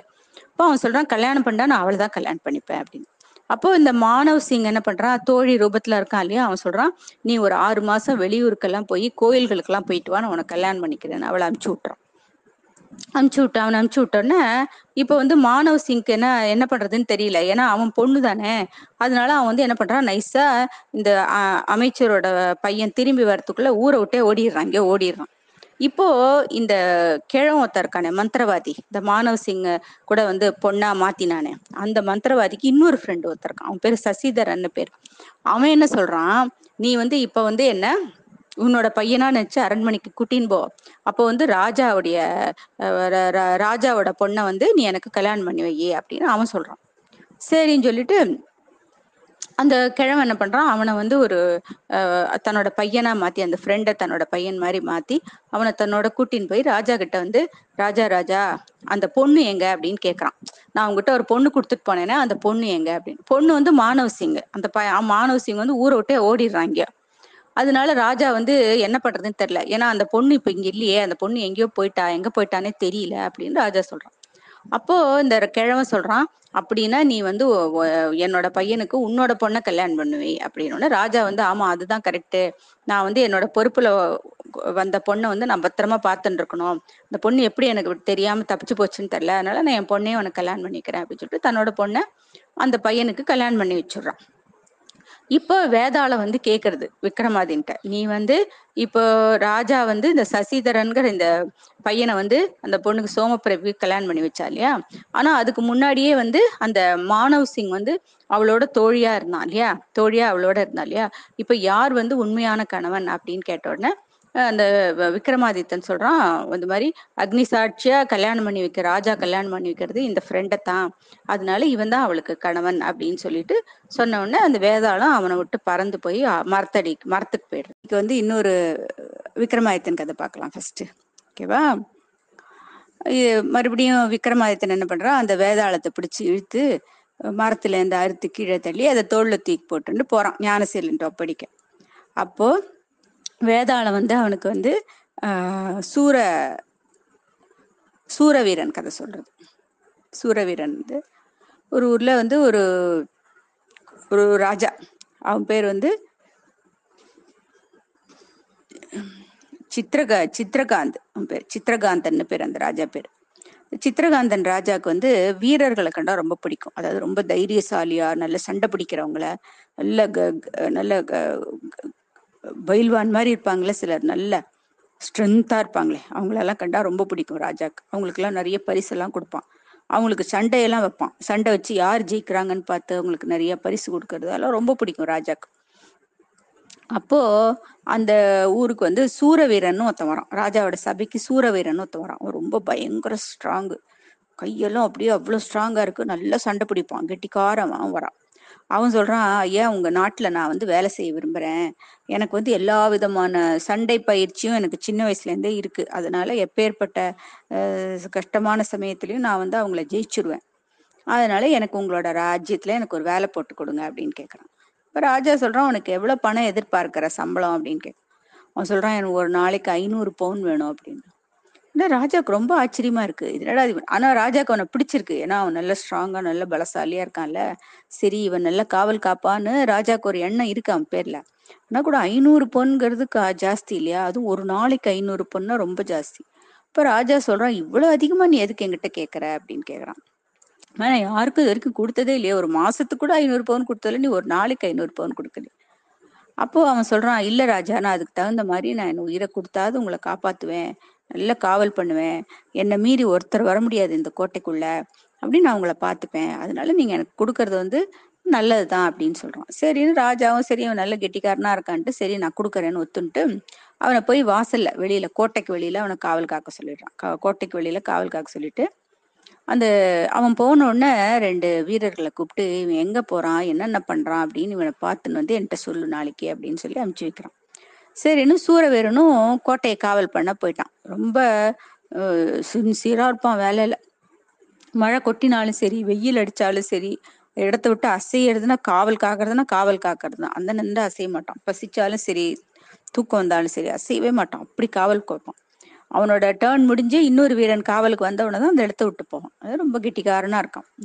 அதெல்லாம் அந்த வீரர்கள் பார்த்துட்டே இருக்காங்க. அப்புறம் என்ன பண்றான்? ஐநூறு காசு டெய்லி ஐநூறு காசு வாங்கிக்கிறான் இல்லையா? அந்த ஐநூறு காசு எடுத்துன்னு போயிட்டு அதுல நூறு பொற்காசை வந்து தன்னோட ஒய்ஃபுக்கு கொடுத்துட்றோம். சமையல் எல்லாம் பண்ற சாப்பாட்டுக்கு சாமான்கள்லாம் வாங்குறதுக்கு நூறு பொற்காசுகள் கொடுத்துட்டு நூறு பொற்காசுகளுக்கு வந்து வெத்தலை பாக்கு பழம் அப்புறம் அவனுக்கு வேண்டிய துணிமணிகள் அவன் குடும்பத்துக்கு தேவையான துணிமணிகள் எல்லாம் வாங்கிக்கிறோம். இன்னொரு நூறு பொற்காசை வந்து இது கொடுக்குறோம். பூஜைகளுக்கு கொடுக்குறான் பூஜை காரியங்களுக்கு கொடுக்குறான் இந்த கோ- உண்டியல்ல பூஜைக்கு அந்த மாதிரிலாம். உண்டியல்ல போடுறது அப்புறம் அர்ச்சனை பண்ணுறது அந்த மாதிரி பூஜை காரியத்துக்கு நூறு பவுன் கொடுக்குறான் மிச்சம் இருக்கிற இரநூறு பவுனை ஏழை ஏழை மக்களுக்கு கொடுத்துட்றான் அப்படியே. இல்லை ஏழைகளுக்கு அப்படியே சாமான்கள் வாங்கி அவங்களுக்கு சாப்பாடு அது இது எல்லாம் வாங்கி கொடுத்து அவங்க ஃபுல்லாக நாட்டில் ஒரு ஏழை கூட இல்லாமல் எல்லாரையும் பார்த்து பார்த்து தேடி தேடி தேடி தேடி எல்லாருக்கும் சாப்பாடு கொடுத்துட்டு அப்புறமா வீட்டுக்கு போய் அப்புறமா குளிச்சுட்டு தான் அவன் சாப்பிட்றான் அதை டெய்லி அதே மாதிரி பண்றான் அதை வீரர்கள் ஒரு ரெண்டு மூணு நாள் பார்த்து வந்து ராஜாட்ட சொன்னோம்னா ராஜாக்கு ரொம்ப சந்தோஷமாயிட்டு சரி ஒரு நல்ல வீரனை தான் நம்ம வந்து வேலைக்கு வச்சிருக்கோம் அப்படின்னு சொல்லிட்டு சரி இனிமே கண்காணிக்க வேண்டாம் விட்டுருங்க அப்படின்னு சொல்லிடுறாரு ராஜா. இப்படியே போயின்னு இருக்கு. ஒரு நாளைக்கு ராத்திரி எவ்வளோ எவ்வளவு மழை பெஞ்சாலும் மழை கொட்டு கொட்டுன்னு கொட்டினாலும் சரி வெயில் அடிச்சாலும் சரி இடத்த விட்டு அசையவே மாட்டான். அப்படி காவல் பா காப்பான். ஒரு நாளைக்கு ராத்திரி வேலை. யாரோ அழற சத்தம் கேட்கறது உடனே ராஜா என்ன பண்றான் ராஜாக்கு தூக்கத்துல இருந்து முழுப்பாருது. யாரோ அழற சத்தம் கேட்கறதுன்னு சொல்லிட்டு கோட்டைக்கு வெளியில இருக்கிற வீரனை கூட்டின்னு வர சொல்றான். தன்னோட காவலாளி கூப்பிட்டு. சரி சூரவீரன் வரான். அவன்கிட்ட வந்து யாரோ அழற சத்தம் கேட்கறது என்னன்னு போய் பாரு அப்படின்னு. சிறன் மழை கொட்டு கொட்டுன்னு கொட்டுறது ஒரே கும்மிருட்டு அதெல்லாம் லட்சியம் பண்ணாம சூரவீரன் போறான். அப்படி யா எங்க அந்த அழுகு சத்தம் வருதுன்னு பார்த்துட்டே போறான். போனா அந்த குளத்துக்கரையில ஒரு லேடி உட்காந்து அழுதுன்னு இருக்கா சூரவீரன் அவன்கிட்ட கேக்குறான் அம்மா எதுக்காக நீங்க அழறீங்க? அப்படின்னு. அப்ப அவ சொல்றா இது மாதிரி இந்த இந்த நாட்டு ராஜா இருக்கான் இல்லையா? அவன் வந்து என்னோட பையன் மாதிரி அவன். ரொம்ப நல்லவன். ரொம்ப எல்லாருக்கும் எல்லா உதவியும் பண்ணுவான். நாட்டு மக்கள் எல்லாம் அவ்வளவு நல்லா பார்த்துப்பான். ஏழைகளுக்கு உதவி பண்ணுவான். யார் என்ன கேட்டாலும் இல்லைன்னு சொல்லாம கொடுப்பான். ரொம்ப நல்ல மாதிரி. அவன் வந்து இன்னொரு மூணு நாள்ல அவன் சாக போறான். அதை நினைச்சுதான் அழுதுன்னு இருக்கேன். நான் வந்து தர்ம தேவதை அப்படின்னு அந்த லேடி சொல்றான் உடனே இவன் சொல்றான் ஐயோ அப்படியா? ராஜா செத்து போறாரா? இது தடுக்கிறதுக்கு வழியே இல்லையா? அம்மா நீங்க தான் ஏதாவது ஒரு வழி சொல்லணும் இதை தடுக்கிறதுக்கு அப்படின்னு அவள்கிட்ட கேட்கறான் இப்ப தர்ம தேவதை சொல்றது ராஜாக்கு பதிலா இன்னொரு உயிரை காளிக்கு யாராவது பலி கொடுத்துட்டாக்கா ராஜா பழிச்சிருவான் அப்படின்னு சொல்றது. சரின்னு இதை கேட்ட உடனே அவன் என்ன பண்றான்? அவன் என்ன சொல்றான்? நாளைக்கு நைட்டு சொல்றான். நாளைக்கு நைட்டு வந்து ஒரு முக்கியமான நாள். நாளைக்கு அமாவாசை முக்கியமான நாள். நாளைக்கு யா- யாராவது தங்களுடைய பையனை வந்து பலி கொடுத்துட்டா ராஜாவோட உயிர் காப்பாத்திடலாம் அப்படின்னு சொல்றான். சரினா அடுத்த நாள் நைட்டு இவன் என்ன பண்றான்? தன்னோட பையனை கூ பையனையும் ஒய்ஃபையும் கூட்டிட்டு நம்ம கோயிலுக்கு போயிட்டு வரலாம்னு சொல்லிட்டு உள்ள போறான். கோயிலுக்கு போறான். கோயிலுக்கு போனோடனே ஒய்ஃபையும் ஒய்ஃபை வந்து வெளியில நிக்க வச்சுட்டு பையனை ஆஹா, பையனை மட்டும் கூட்டிட்டு உள்ள போறான். கூட்டின்னு உள்ள போனோன்னே பாப்பா வந்து பையனை வந்து வெட்டிடுறான். பையனோட தலையை வெட்டி காளிக்கு பலி கொடுத்துடுறான். தன்னோட பையனை ஒருத்தன் பலி கொடுக்கணும் இல்லையா? தன்னோட பையனையும் அவன் பலி கொடுத்துட்றான். சரி தம் நம்ம பையனையே நம்ம வந்து கொன்னுட்டோமே நம்ம இனிமே எதுக்காக உயிரோடு இருக்கணும்? தன்னோட தலையும் வெட்டிட்டு அப்படியே விழுந்துடும் ரொம்ப நேரம் ஒய்ஃப் வெயிட் பண்ணி வெயிட் பண்ணி வெயிட் பண்ணி பார்க்குறா பார்த்துட்டு இவன் வரலன்னா உள்ள வந்து பார்த்தா இவங்க ரெண்டு பேரும் செத்து கிடக்க தெரியுது உடனே அவளுக்கு பயங்கர ஷாக் ஆயிடுது ஐயோ இவங்க ரெண்டு பேரும் இப்படி செத்து போயிட்டாங்களே நான் மட்டும் இனிமேல் என்ன இருக்கணும்ட்டு எதுக்காக இருக்கணும்னு அந்த கத்தி கீழே கிடக்க அதை எடுத்து தன்னோட தலையை எடுத்துன்னு அவளும் விழுந்துடுறான் இந்த ராஜா என்ன பண்றான் ரொ- பார்த்துட்டே இருக்கான். என்னடா அது ரொம்ப நேரம் ஆச்சு. இந்த காவலாளி இன்னும் நியூஸும் சொல்லல ஆளும் வரல அப்படின்னு சொல்லிட்டு அவன் தன்னோட இதுல இருந்து கிளம்பி வரான். வந்துட்டு இப்படி வரான் பார்த்துட்டே வரான். எங்கேயான்னு இருப்பானா இருப்பானான்னு பார்த்துட்டே தேடிட்டே வரான். அப்புறம் கடைசியில பார்த்தா இந்த கோயில் காளி கோயிலுக்கு வரான். அந்த காளி கோயில் திறந்து கிடக்கு. ராத்திரி வேளையில கோயில்லாம் மூடி இருக்குல்ல அந்த ஒரு கோயில் மட்டும் திறந்துருக்கு. என்ன நடக்கிறதுன்னு உள்ள போய் பார்த்தா இவன் சூரவீரன் கிடக்குறான் அவன் பையன் கிடக்குறான் ஒய்ஃபு கிடக்குறான் எல்லாரும் கத் கத்தியில தலையை அறுத்துட்டு விழுந்து கிடக்குறாங்க. உடனே ராஜாக்கு ரொம்ப வருத்தமாயிடுறது ஐயோ நமக்காக இவன் வந்து உயிரையே கொடுத்துட்டானே. ஏன்னா அவனுக்கு தெரியும் ராஜாக்கு. இது மாதிரி அந்த பூமி தேவி சொன்னது தர்மதேவி சொன்னதை அவன் கேட்டுறான். அன்னைக்கு ராஜா பின்னாடியே வந்து கேட்டுறான். தர்மதேவி சொல்றதுல ராஜா உயிரை காப்பாத்தணும்னா யாராவது ஒருத்தர் தன்னோட பையனை பலி கொடுக்கணும்னு அதை அவன் கேட்டுறான். ஆனா இவன் வந்து சூரவீரன் தன்னோட பையனே பலி கொடுப்பான்னு அவனுக்கு தெரியல. வேற யாரோ ஏதோ பண்ணுவாங்கன்னு அவன் நினைச்சுட்டு இருக்கான். யார் போய் தன்னோட பையனை பலி கொடுப்பாங்கன்னு நினைச்சுட்டு யாரும் பலி கொடுக்க போறதில்ல. நம்ம சாக தான் போறோம்னு ராஜா நினைச்சுருக்கான். இப்ப திடீர்னு இன்னைக்கு சூரவீரன் வந்து டியூட்டியில் இல்லைன்னு தான் தேடின்னு வந்தோடனே பார்த்தா இங்க கிடக்கிறது தெரியுது. உடனே ஆகா இந்த இவன் வந்து சூரவீரன் நமக்காக தன்னோட உயிரை கொடுக்கறது மட்டும் இல்லாம தன்னோட குடும்பத்தாரோட உயிரையே கொடுத்துட்டானே அப்படின்னு சொல்லிட்டு அவன் தன்னோட தலையை எடுத்துட்டு கழுத்தை எடுத்துன்னு அவனும் செத்து போயிடும். இவங்கள அநியாயமா இவங்க எத்தனை பேரும் என் ஒருத்தனுக்காக தானே உயிரை கொடுத்துருக்காங்க. இவங்கெல்லாம் போயிட்டோன்னா நம்ம மட்டும் எதுக்காக உயிரோட இருக்கணும் அவனும் தன்னோட தலையா எடுத்துன்றான் இப்ப வேதாளம் வந்து கேட்கறது விக்ரமாதின்ட்ட. இப்ப வந்து இதுல யாருடைய தியாகம் வந்து ரொம்ப வசதி. தியாகம்னாக்கா மத்தவங்களுக்காக நம்ம வந்து நம்மளோடத விட்டு கொடுக்கறது தான் தியாகம். இப்போ ராஜா வந்து இவங்க மூணு பேரும் செத்து போயிட்டாங்களேன்னு ராஜா செத்து போயிட்டான். இந்த ராஜா செத்து போறான்னு நியூஸ் கேள்விப்பட்ட உடனே சூரவீரன் வந்து தன்னோட பையனை கொண்டுட்டான் அந்த தியாகம் பெருசா. அப்புறம் வந்து தன் பையனை பொறுக்க செத் தன் பையனை தன் கையால வெட்டின இது பொறுக்க முடியாம தண்ணியும் அறுத்துட்டாலே அது அந்த தியாகம் பெருசா. இவங்க ரெண்டு பேரும் செத்துருக்காங்கன்னு பார்த்து அவன் ஒய்ஃபு தலையை வெட்டினாள் அந்த தியாகம் பெருசா. இல்லை இவங்களுக்காக ராஜா தலையை வெட்டினானே அந்த தியாகம் பெருசா அப்படின்னு வேதாளம் கேட்குது இப்போ விக்ரமாதித்தன் சொல்றான் ராஜாவோட தியாகம் தான் பெருசு. ஏன்னா ஒரு ராஜா வந்து காவல் காக்கிற சிப்பா சூர சூர சூரவீரன் வந்து சி- ஒரு சோல்ஜர்லயே அவன் காவல் காக்குறான். இப்ப காவல் காக்கும் பொழுது ராஜாவை காப்பாற்ற வேண்டியது அவனோட கடமை. ராஜா அதனால ராஜாவோட உயிரை காப்பாத்தணுங்கிறதுக்காக தன்னோட உயிரை பலி கொடுக்குறான். அது நியாயம்தான். ஆனா தன்னோட ப சொந்த பையனை நம்மளே கொண்டுட்டமேங்கிற ஒரு வருத்தமா இருக்கும் இல்லையா? அதனால அவன் தன்னை வெட்டின்ட்டான் அதுவும் நியாயம்தான். சரி இவங்க ரெண்டு பேரும் வெ- வெட்டின்னு செத்து போயிட்டதுக்கு அப்புறம் அவங்க தானே நம்மளோட குடும்பமே. அவங்க போகணும்னு நம்ம மட்டும் எதுக்கு இருக்கிறதுன்னு அவன் ஒய்ஃபும் செத்துட்டான். ஆனா ராஜாக்கு இதுக்கு சம்பந்தமே இல்லை. ராஜா வந்து ராஜாக்காக சிப்பாய் வந்து உயிரை கொடுக்கலாம். ஆனா சிப்பாய் உயிரை விட்டுட்டானுன்னு எந்த ராஜாவும் உயிரை கொடுக்கவே மாட்டான். அவனுக்கு ஏன்னா அவனுக்கு தன்னோட ராஜ்யம் தான் முக்கியம். நம்ம நாடு இருக்கு நம்ம இருக்கு. இந்த சிப்பாய் போனா போறான் அப்படின்னு சொல்லிட்டு அவன் அதோட கொஞ்ச நாள்ல மறந்துட்டு அவன் ராஜா வந்து ராஜ்யத்தை ஆண்டுன்னு இருப்பான். ஆனா இந்த ராஜா அந்த மாதிரி இல்லாம நமக்காக ஒரு சிப்பாய் உயிரை கொடு அவந்திகாங்கிற நாட்டில் வந்து ஒரு இது சிற்பம் சிற்பம் எல்லாம் பண்ணுறாங்க இல்லையா? அந்த சிலைகள்லாம் பண்ணுறாங்களே அந்த சிலைகள் பண்ணுற ஒரு இடம் இருக்குது அந்த சிலைகள் பண்ணுற இடத்துல வந்து ரெண்டு பேர் ரெண்டு பேர் வந்து ஹெட் அந்த சிலைகள் பண்ணுறதுக்கு ஒருத்தன் பேர் வந்து பலவர்மன் இன்னொருத்தன் பேர் நந்திவர்மன். பலவர்மனும் நந்திவர்மனும் ரொம்ப நல்லா சிலைகள் பண்ணுவாங்க. அவங்கள மாதிரி சிலைகள் பண்ணுறதுக்கு ரொம்ப ஆட்கள் ரொம்ப கம்மி. அவங்கள மாதிரி பண்ணுறவங்க அவங்க இதை சுத்தி பெரிய நந்தவனம் வச்சிருக்காங்க. அது அழகழகான பூக்கள்லாம் மலரும் அதுல. அதுல நல்ல வாசனை வரும். இந்த வாசனையெல்லாம் அப்படியே முகர்ந்துட்டு சந்தோஷமா பாட்டுகள் பாடிட்டு அவங்க ரெண்டு பேரும் சிலைகள் பண்ணுவாங்க. அதனால அவங்க பண்ற சிலையெல்லாம் ரொம்ப அழகா இருக்கும். ஏன்னா அவங்க நல்ல சந்தோஷமா இது பண்ணி சந்தோஷத்தோட பண்றாங்க இல்லையா? அதனால அந்த சிலைகள் ஒவ்வொன்றும் அவ்வளோ அழகா இருக்கும். அது முகமெல்லாம் அப்படியே சிரிச்ச மாதிரியே இருக்கும் அந்த சிலைகளுக்கு. ஒரு நாளைக்கு அந்த ஊர் ராஜா வந்து அந்த சிலைகளை பார்க்கறதுக்காக வரேன்னு சொல்றான். அப்போ இந்த பலராமனுக்கும் நந்திவர்மனுக்கும் ஒரு பயம் வந்துடுறது. ஐயோ ராஜா வந்து பாக்குறாரு. ராஜாக்கு வந்து சிற்பங்களை பத்தி ரொம்ப நன்னா தெரியும். சிற்பங்கள் எல்லாம் பத்தி ராஜாவுக்கு ரொம்ப நன்னா தெரியும். நம்ம இதுல ஏதாவது குறை கண்டுபிடிச்சிட்டா என்ன பண்றது அப்படின்னு அவங்க ரெண்டு பேரும் பேசிக்கிறாங்க. அப்போ ஒருத்தன் சொல்றான் நந்திவர்மன் அப்போ பலராமன் பலவர்மன் பலராம பலவர்மன் வந்து ரொம்ப வருத்தப்படுறான். அது மாதிரி ராதா ராஜா வந்து ரொம்ப கெட்டிக்காரன். ஏதாவது குறை கண்டுபிடிச்சிட்டா என்ன பண்றது அப்படி. இப்ப நந்திவர்மன் சொல்றான் இது எதுக்காக நீ இதை பத்தி கவலைப்படுற? ஏதாவது தப்பு சொன்னா நம்ம திருத்திக்க போறோம் அவ்வளவுதானே? அடுத்த தடவை அந்த தப்பு இல்லாம நல்லபடியா பண்ணுவோம் சில அவ்வளவுதான். இதுக்கு நீ வந்து வருத்தப்படாத அப்படின்னு சொல்றான். அவன் நல்ல தைரியசாலி. ஆனா பலவர்மன் வந்து ரொம்ப பயந்தவன். அவனுக்கு வந்து தன்னை பத்தி யாராவது ஏதாவது சொல்லிட்டு அவன் உடனே அப்செட் ஆயிடுவான் அவன்.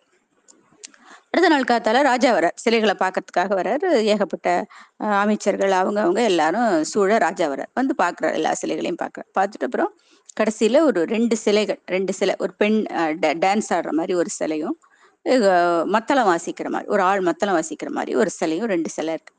இந்த ரெண்டு சிலையும் வந்து ராஜா என்ன சொல்றான் இந்த சிற்பக்கலையுடைய முழு அம்சமும் இந்த ரெண்டு சிலையிலையும் இருக்கு. ரொம்ப அற்புதமான சிலை இது ரெண்டும். இந்த மாதிரி சிலையை நான் இது வரைக்கும் பார்த்ததே இல்லை. அதனால இந்த ரெண்டு சிலைகளையும் நான் நம்ம அரண்மனைக்கு வாங்கிக்கிறேன் அப்படின்னு சொல்றான்.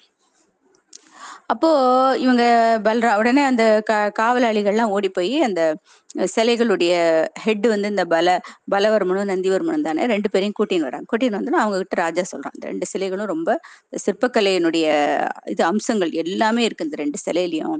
அதனால இந்த ரெண்டு சிலையை மட்டும் நான் வாங்கிக்கிறேன் அப்படின்னு சொல்றான். இது அரண்மனையில இருந்தா நல்லா இருக்கும் இதை வாங்கிக்கிறேன். அப்போ பலவர்மன் சொல்றான் சரின்னு சொல்லிடுறான். கொஞ்சம் பயந்தவன் சரின்னு சொல்றான். நந்திவர்மன் என்ன சொல்றான்னா ராஜா இந்த ரெண்டு சிலைகளையும் நாங்கள் வந்து நேபாள தேசத்து ராஜாக்காக பண்ணியிருக்கோம்.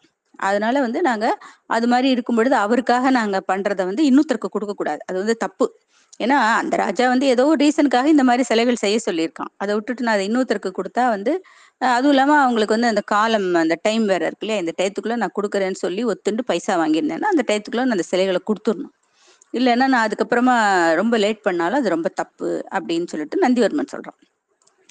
ராஜா சொல்றான் இல்ல இல்ல இந்த ரெண்டு சிலைகளையும் நான் தான் வாங்கிப்பேன். நீங்க வந்து அவங்களுக்கு வேற சிலைகள் பண்ணி கொடுங்க. இல்ல நேபாள தேசத்து மன்னருக்கு வேற சிலைகள் பண்ணி கொடுங்க அப்படின்னு சொல்லிட்டு தீர்மானமா முடியாதுன்னு சொல்லிட்டு ராஜா அரண்மனைக்கு போயிடுறான்.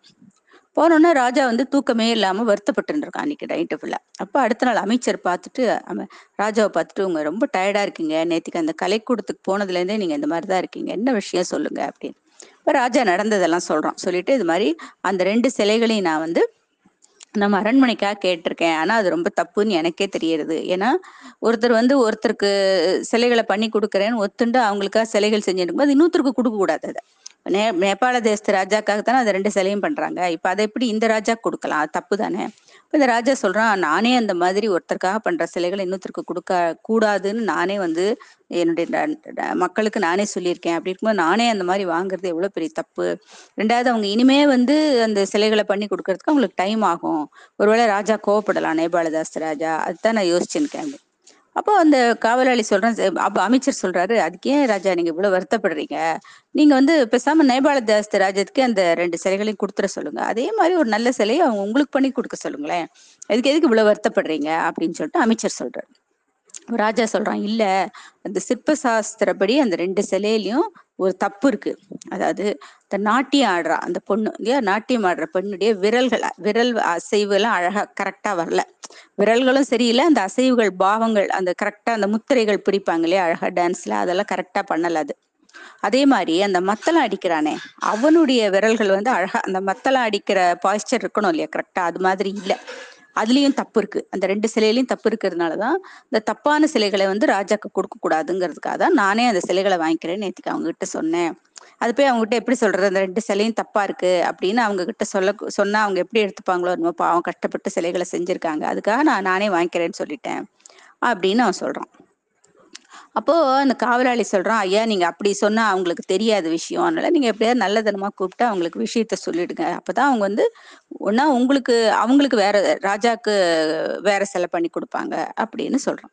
சரின்னு அடுத்த நாள் ராஜா வந்து அவங்க ரெண்டு பேரையும் கூப்பிடுறார். கூப்பிட்டு இது மாதிரி உங்களுக்கு நிறைய சன்மானம் கொடுக்குறேன். உங்க ரெண்டு சிலைகளும் ரொம்ப அற்புதமா இருந்ததுனால உங்களுக்கு சன்மானம் கொடுக்குறேன் அப்படின்னு சொல்லிட்டு கூப்பிட்டு அனுப்புறேன் சரி அவங்க ரெண்டு பேரும் அரண்மனைக்கு போறாங்க. அவங்களுக்கு புரியல. அப்படி ஒன்றும் ரொம்ப விசேஷமா அந்த சிலைகள் இருக்கிற மாதிரி அவங்களுக்கு தெரியல. ஆனா ரெண்டு சிலைகள் நல்லா தான் இருக்கு. எதுக்காக ராஜாக்கு பிடிச்சிருக்கு பலுக்குன்னு நினச்சி ரெண்டு பேரும் போகிறாங்க போனோன்னா ராஜா அவங்களுக்கு நிறைய பணம் பொற்காசுகள் எல்லாம் கொடுத்து நிறைய நவரத்னம் அது இது கல் எல்லாமே கொடுக்குறாரு. கொடுத்துட்டு இப்போ வந்து நீங்கள் நீங்க நேபாள தேசத்து ராஜாக்கு வேற சிலைகள் ரெண்டு சிலைகள் பண்ணி கொடுத்துருங்க அப்படின்னு சொல்றாரு. அப்போ பல பலவர்மன் சரின்னு சொல்லிட்டான். நந்திவர்மன் மட்டும் ஐயா அது எப்படி முடியும்? ஒருத்தருக்குன்னு ஒத்துனதை வந்து இன்னொருத்தர் வாங்கிக்கிறது நியாயம் இல்லையா அது. நாங்க வந்து அந்த ராஜாக்காக பண்ணது அந்த ராஜாக்கு தான் கொடுக்கணும். ரெண்டாவது நாங்க இனிமே அந்த சிலைகளை செஞ்சு ஆரம்பிச்சு நாங்க அந்த ராஜா கொடுக்கணும் ரொம்ப தாமதமாயிடும் காலதாமதம் ஆயிடும் அப்புறம் ராஜா எங்ககிட்ட கிட்ட ஏன் நாங்க செய்யல? நாங்க வேணும்னு செய்யாம இருக்கோம் அந்த சிலைகளை நினைச்சுப்பாரு. அதனால நீங்க இந்த சிலைகளை எங்ககிட்ட கொடுத்துருங்க. உங்களுக்கு அதே மாதிரி நல்ல சிலைகளை நாங்க பண்ணித்தரோம் அப்படின்னு அந்த சொல்லிடுறான். நந்து நந்திவர்மன் கேட்கறான் அப்ப ராஜாக்கு வேற வழியில உண்மை சொல்லும்படி ஆயிடுச்சு. அப்ப ராஜா சொல்லிடுறாரு. இது மாதிரி இந்த ரெண்டு சிலைகளும் ரொம்ப நல்லா தான் இருக்கு. நீங்க மனசு வருத்தப்படாதீங்க. நீங்க ரெண்டு பேரும் நல்லா செஞ்சிருக்கீங்க ரெண்டு சிலையும். ஆனா இந்த முதல் சிலை டான்ஸ் ஆடுற சிலையினுடைய கையில வந்து அந்த முத்திரைகள் பிடிப்பாங்க டான்ஸ் ஆடும்போது. அந்த மாதிரி கையிலேயே முத்திரைகள் காமிப்பாங்க டான்ஸ்ல நிறைய அந்த மாதிரி ஸ்டெப்ஸ் அதெல்லாம் வந்து இதுல சரியாவே வரல. விரல் அசைவும் விரல்களும் சரியா வரல. விரல் அசைவும் சரியா வரல. அதனால அப்படின்னாக்கா அந்த அது ஒரு அந்த சிலையினுடைய அழகை வந்து அது குறைக்கும். சிலை சிற்ப சாஸ்திரப்படி அது தப்பு. அதே மாதிரி இந்த மத்தளம் தட்டுறவனுடைய அசைவுகள். கரெக்டா அந்த மத்தளம் தட்டுற மாதிரி இருக்கணும் இல்லையா? அந்த பொசிஷன் சரியில்லை. அதனாலதான் நான் இதை வந்து வந்து இன்னொரு நாட்டு ராஜாக்கு நீங்க கொடுக்க வேண்டாம்னு சொல்லிட்டு நானே வாங்கிக்கிறேன்னு சொன்னேன். அதனால பரவாயில்ல மத்தபடி நீங்க ரொம்ப நல்லா தான் செஞ்சிருக்கீங்க. பாவம் அதுக்காக மனசு வருத்தப்படாதீங்க. நீங்க இதே மாதிரி ரெண்டு சிலைகளை அந்த ராஜாக்கு பண்ணி கொடுத்துருங்க அப்படின்னு சொல்லிடுறாரு.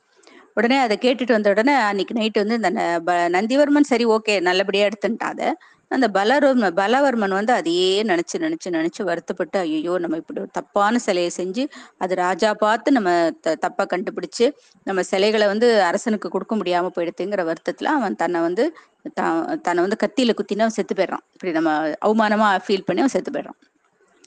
இந்த விஷயம் அடுத்த நாள் வந்து ராஜா காதுக்கு போறது. உடனே ராஜாக்கு ரொம்ப வருத்தமா இருது ஐயோ நம்ம பாட்டுக்கு அந்த சிற்பக்கூடத்துக்கு போகாம இருந்திருந்தா அந்த சிலைகளை பார்த்து சாஸ்திரப்படி சரியில்லைன்னு சொல்லாம இருந்திருந்தா அவங்க பாட்டுக்கு அந்த சிலைகளை செஞ்சு நான் நேபாள தேசத்து ராஜாக்கு கொடுத்துருப்பாங்க. அந்த ராஜா அதெல்லாம் பாக்குறானோ பார்க்கலையோ அவன் வாங்கி கூட வச்சுட்டு இருந்திருக்கலாம். நம்ம சொன்னதுனாலதானே வந்து இந்த பாவம் வந்து மனசு வருத்தப்பட்டு செத்து போயிட்டான். அதனால நம்மளும் செத்துடலான்னு சொல்லிட்டு ராஜா ஒரு கத்தியில விட்டுட்டு தானும் செத்துடுறான். இந்த கதை வந்து வேதாளம் வந்து விக்ரமாதித்யன் சொல்லிட்டு இதுல ரெண்டு பேருடைய யாருடைய தியாகம் ரொம்ப வசந்தது? அப்படின்னு சொல்லிட்டு கேக்குறது. அப்போ விக்ரமாதித்தன் சொல்றான் அந்த சிற்பி வந்து தன்னை க- வெட்டின்றது நியாயம்தான். ஏன்னா அவன் சரியா செய்யல. அந்த சிற்பத்தை சரியா செய்யல. அதனால ராஜா வந்து அது அதுவும் இல்லாம வேற வழி இல்லை. இன்னொரு தேசத்துக்கு ராஜாக்கு போறதுங்கிறதுனால ராஜா வந்து நம்ம சிற்பியினுடைய சிற்பியை பத்தி அந்தந்த தேசத்து ராஜா ஒரு கெட்ட அபிப்பிராயம் வச்சுட்டு போறானே சரியா செய்யலன்னு நினைச்சுக்க போறான்னு நினைச்சுட்டு ராஜா தங்கிட்ட வாங்கினான் அவன் உண்மை வேற வழி இல்லாம உண்மைன்னு சொல்லிட்டான். அதை வந்து இந்த சிற்பி வந்து அதை நல்ல விதத்துல எடுத்துட்டு இப்ப எப்படி நந்திவர்மன் எடுத்துட்டானோ அதே மாதிரி இவனும் நன்- நல்ல விதமா எடுத்துட்டு இன்னொரு அழகா இந்த மாதிரி குறைகள்லாம் இல்லாத ஒரு நல்ல சிற்பத்தை அவன் வந்து நேபாள தேசத்து ராஜாக்கு பண்ணி கொடுத்துருக்கணும். அதை விட்டுட்டு அவன் செத்து போயிட்டான். அது தப்பு. ஆனா ராஜா வந்து பாவம். நம்மளால அநியாயமா ஒருத்தன் செத்து போயிட்டானேன்னு மனசு வருத்தப்பட்டு அவன் தன்னை கொத் கத்தியில குத்தி செத்து போயிட்டான் இல்லையா? அதுதான் வந்து ரொம்ப பெரிய தியாகம் அப்படின்னு சொல்லிட்டு விக்ரமாதித்ய சொன்னோடனே வேதாளம் வந்து அவனோட தோல்ல இருந்து பறந்து போய் மறுபடியும் ஆலமரத்துல வந்து தலைகிழ தொங்க ஆரம்பிச்சிடுது. ஒரு ஊர்ல பாரசீக நாடு பாரசீக நாட்டை வந்து எசக்கேதுன்னு ஒரு ராஜா ஆட்சி பண்ணின்னு வரான். அந்த எசக்கேது மகாராஜா நேத்திக்கெல்லாம் கேட்டியா? ரொம்ப நல்லா இருந்தா கதையெல்லாம். தேங்க்ஸ் சொன்னியா எனக்கு அதுக்கு தான் சரி ஓகே இன்னைக்கு வந்து இன்னொரு கதை பார்க்கலாமா? இப்போ வேதாளத்துக்கிட்ட இருந்து இவன் விக்ரமாதித்தன் என்ன பண்றான்? அந்த வேதாளத்தை வந்து அந்த மறுபடியும் அது க கட்டி இருக்கிற கை தவிர்த்து அந்த வேதாளத்தை தன்னோட முதுகுல தூக்கி போட்டுண்டு கொண்டு போய் ஞானசீலன்ட்ட ஒப்படைக்கிறதுக்காக எடுத்துன்னு போயின்னு இருக்கான். போற வழியில வேதாளம் வந்து எசக்கேது மகாராஜா கதை சொல்றது விக்ரமாதித்தனுக்கு. பாரசீக நாட்டை வந்து எசக்கேதுன்னு ஒரு ராஜா ஆட்சி பண்ணிட்டு இருக்கான். அவனுக்கு தீர்க்கதரிசின்னு ஒரு மந்திரி இருக்கான். இந்த எசக்கேது மகாராஜா வந்து ரொம்ப சோம்பேறி. ஒன்றும் எந்த வேலையும் ராஜ்ய ராஜானா ராஜ்ய வேலையெல்லாம் எடுத்து செய்யணுமா வேண்டாமா? ஒன்றும் ஒரு வேலையும் செய்யறதுக்கு அவனுக்கு வணங்கவே வணங்காது. எப்பவும் ஜாலியாக சாப்பிட வேண்டியது தூங்க வேண்டியது அப்படியே வேலையே செய்யாம எல்லா வேலையும் மந்திரிக்கிட்டே ஒப்படைச்சிட்டு அவன் ஜாலியா இருந்துட்டு இருக்கான். அரண்மனையில. அப்போ இந்த மந்திரிக்கு மந்திரியும் பாவம் எல்லா வேலையும் அவனே இழுத்து போட்டுன்னு செய்யறான். ராஜ்ய வேலை எல்லாத்தையும். அப்படியே இருந்தாலும் அவனுக்கு கஷ்டமா தான் இருக்கு. இருந்தாலும் சரி பாவம் ராஜாக்காக நம்ம செய்வோம்னு செஞ்சுட்டு இருக்கான். இப்படி இருக்கும்போது ஒரு நாள் அவன் மந்திரி வந்து இப்படி ரோட்ல போயிட்டு இருக்கும்போது ரெண்டு ஜனங்க பேசிக்கிறாங்க.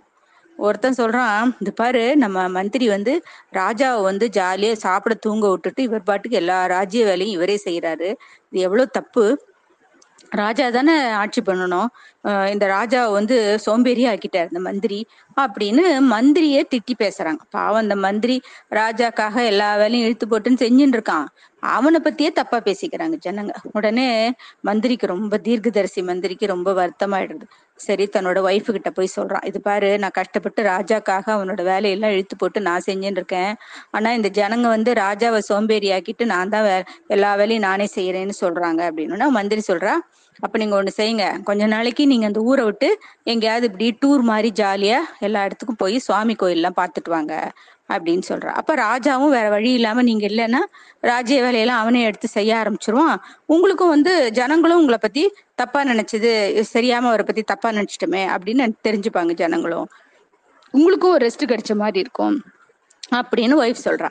சரின்னு மந்திரி என்ன பண்றான் ராஜாட்ட போய் ராஜா கொஞ்ச நாளைக்கு நீங்க எனக்கு கொஞ்சம் லீவ் கொடுக்கணும். நான் வந்து எல்லா ஊர்களையும் சுத்தி பார்த்து கோயில்கள்லாம் பார்த்துட்டு வரலான் இருக்கேன் அப்படின்னு. ராஜா தான் வெறும் சோம்பேறியாச்சே. அவன் சாப்பிட்டு தூங்குறது தானே. அவனுக்கு மந்திரி இல்லைன்னா அவன் என்ன பண்ணுவான் அவன்?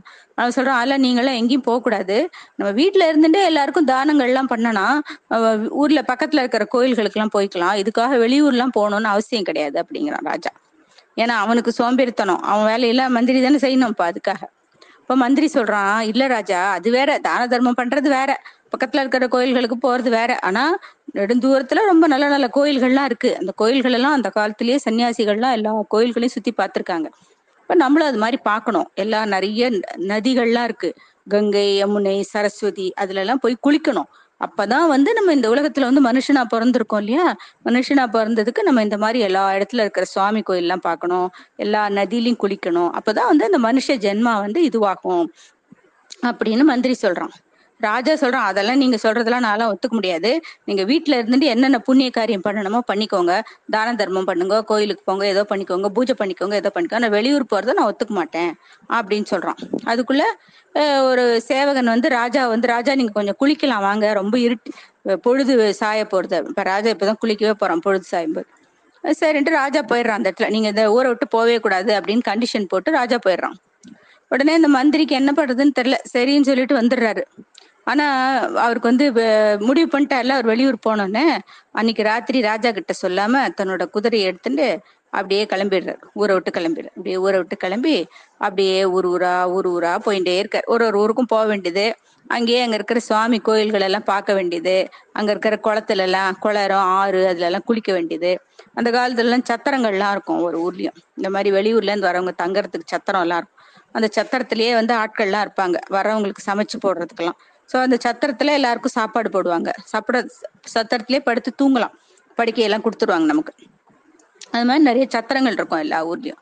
அது மாதிரி அந்த சத்திரங்கள்ல படுத்து தூங்க வேண்டியது. அப்படியே ஜாலியா இருக்கு மந்திரிக்கு. எந்த ராஜ்ய வேலையெல்லாம் இல்லையே. எந்த கவலையும் இல்ல. ஜாலியா ஊர் ஊரா போயிட்டு நிம்மதியா இருக்காரு. அப்படி இருக்கும்போது பவுண்டரம் பவுண்டரம்னு ஒரு ஊருக்கு வர்றாரு அங்க வந்து ஒருத்தன் இருக்கான்.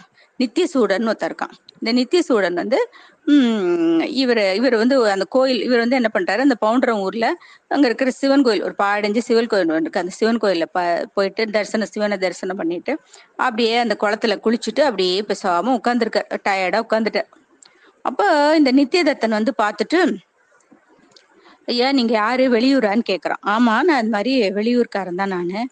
த மந்திரின்லாம் சொல்லிக்கல. இந்த தேசத்து மந்திரி அதெல்லாம் சொல்லிக்கல. சும்மா யாரோ இந்த ஊருக்கு புதுசா வந்த மாதிரி சொல்லிக்கிறான் தன்னை. இந்த மாதிரி ஊருக்கு வந்திருக்கேன் நான். இந்த குளம் கோயில்கள் எல்லாம் பார்த்தேன். குளத்துல குளிச்சேன். இது ரொம்ப பசியா இருந்தது. அதனால அப்படி உட்கார்ந்துருக்கேன். போகணும் சத்திரத்துக்கு போகணும் அப்படின்னு சொல்றான். உடனே அந்த நித்தியதத்தன் சொல்றான் ஐயா நீங்க என்னோட வீட்டுக்கு வாங்க. நானே வந்து உங்களுக்கு ஒரு நாளைக்கு சமைச்சு போடுறேன். நீங்க சாப்பிட உங்களுக்கு சாதம் போட்ட புண்ணியம் எனக்கு கிடைக்கட்டும். நீங்க இவ்வளவு கோயில்களுக்கெல்லாம் போயிருக்கீங்க. உங்களுக்கு சாப்பாடு போடுறது எனக்கு ரொம்ப சந்தோஷமா இருக்கும். அதனால நீங்க என்னோட வீட்டுக்கு வாங்கன்னு சொல்லி அவரை வீட்டுக்கு கூட்டின்னு போய் அவருக்கு தானே சமையல்லாம் பண்ணி போடுறான் அவரும் திருப்தியா சாப்பிட்றான் சாப்பிட்றாரு. அப்போ அவன் என்ன சொல்றான் நீங்க கொஞ்ச நாளைக்கு என்னோட வீட்டுல நீங்க இருந்துக்கோங்க. ஏன்னா நான் வந்து சொர்ணத்தீவுக்கு நாளைக்கு ஒரு வியாபார விஷயமா போறேன் அதனால நான் போயிட்டு வரதுக்கு கொஞ்சம் நாட்கள் ஆகும். அது வரைக்கும் நீங்க வந்து என்னோட வீட்டுல நீங்களே இருந்துக்கலாம். அப்ப எப்போ உங்களுக்கு வந்து நான் திரும்பி வந்தோடனே நீங்க எப்போ போகணும்னு நினைக்கிறீங்களே உங்க ஊருக்கு போய்க்கோங்க அப்படின்னு அவன் சொல்றான். சரின்னு அவர் சொல்றா ரொம்ப நன்றிப்பா. இது மாதிரி யாருன்னு முன்ன பின்ன தெரியாது. எனக்கு நீ இவ்வளவு உதவி எல்லாம் பண்ற. ரொம்ப நன்றி. ஆனா நீ சொர்ணத்தீவுக்கு போறேன்னு சொல்றிய. அதனால உங்கூடயே நானும் வந்துடுறேன். எனக்கு இந்த ஊர்ல ஒன்றும் பெரிய வேலையெல்லாம் இல்ல. நானும் உங்கூடயே வரேன் அப்படின்னு. சரின்னா அவன் அவரையும் கூட்டிட்டு சொர்ணத்தீவுக்கு ஒரு படகுல ரெண்டு பேரும் போறாங்க. அங்க போய் வியாபார வேலையெல்லாம் முடிச்சுடுறான். வியாபாரி அவன். வியாபாரம் எல்லாம் முடிச்சுட்டு எல்லாத்தையும் கொண்டு போன பொருள் எல்லாம் வித்துட்டு நிறைய பணத்தெல்லாம் எடுத்துட்டு படகுல அவரோட திரும்பி வந்துட்டு இருக்கான். அந்த கப்பல்ல வந்துட்டு இருக்கும்போது ஒரு பாதி தூரம் அந்த ப கப்பல் வந்துட்டு இருக்கும்போது திடீர்னு அந்த ஒரு பெரிய அலை எழும்புறது. அந்த கடை கப்ப கட கடல்ல தானே வந்துட்டு இருக்காங்க ஒரு பெரிய அலை எழும்பு அலை எழும்பினோடனே அப்புறம் அங்க வந்து பார்த்தாக்கா அந்த இடத்துல ஒரு பயங்கரமான ஒரு தங்க மாளிகை தெரியுது. தங்க மாளிகை தங்க மாளிகை அந்த தங்க மாளிகைக்குள்ள நிறைய தங்க மரம். அதனோட ஒவ்வொரு கிளையிலையும் விதவிதமான ரத்தனங்கள் பழங்களா தொங்குறது. வைரம் வடியூரியம் மருகதம் மரகதம் ரத்னம் அப்படி விதவிதமான கல் அப்படியே பிரகாசிக்கிறது அப்படியே தங்கமும் வைரமும் வைடூரியமும் சேர்த்து அப்படியே ஜொலிக்கிறது. அப்படியே த அந்த த- அதுக்கு வந்து கற்பக மரம்னு பேர். அந்த தங்கத்துல இருக்கும் அந்த மரம். அந்த மரம் நம்ம கேட்கறதெல்லாம் கொடுக்கும். அப்படிப்பட்ட கற்பக மரம் அது. அந்த கற்பக மரம் தோன்றது. அதுல வந்து ஒரு அழகான ஒரு பொண்ணு வந்து ஒருத்தி தோன்றா. இதெல்லாம் கொஞ்ச நேரம் நடக்கிறது. நடந்தோன்னா அப்புறம் எல்லாம் மறைஞ்சு போயிடுறது. உடனே இந்த இவருக்கு வந்து ரொம்ப ஆச்சரியம். இந்த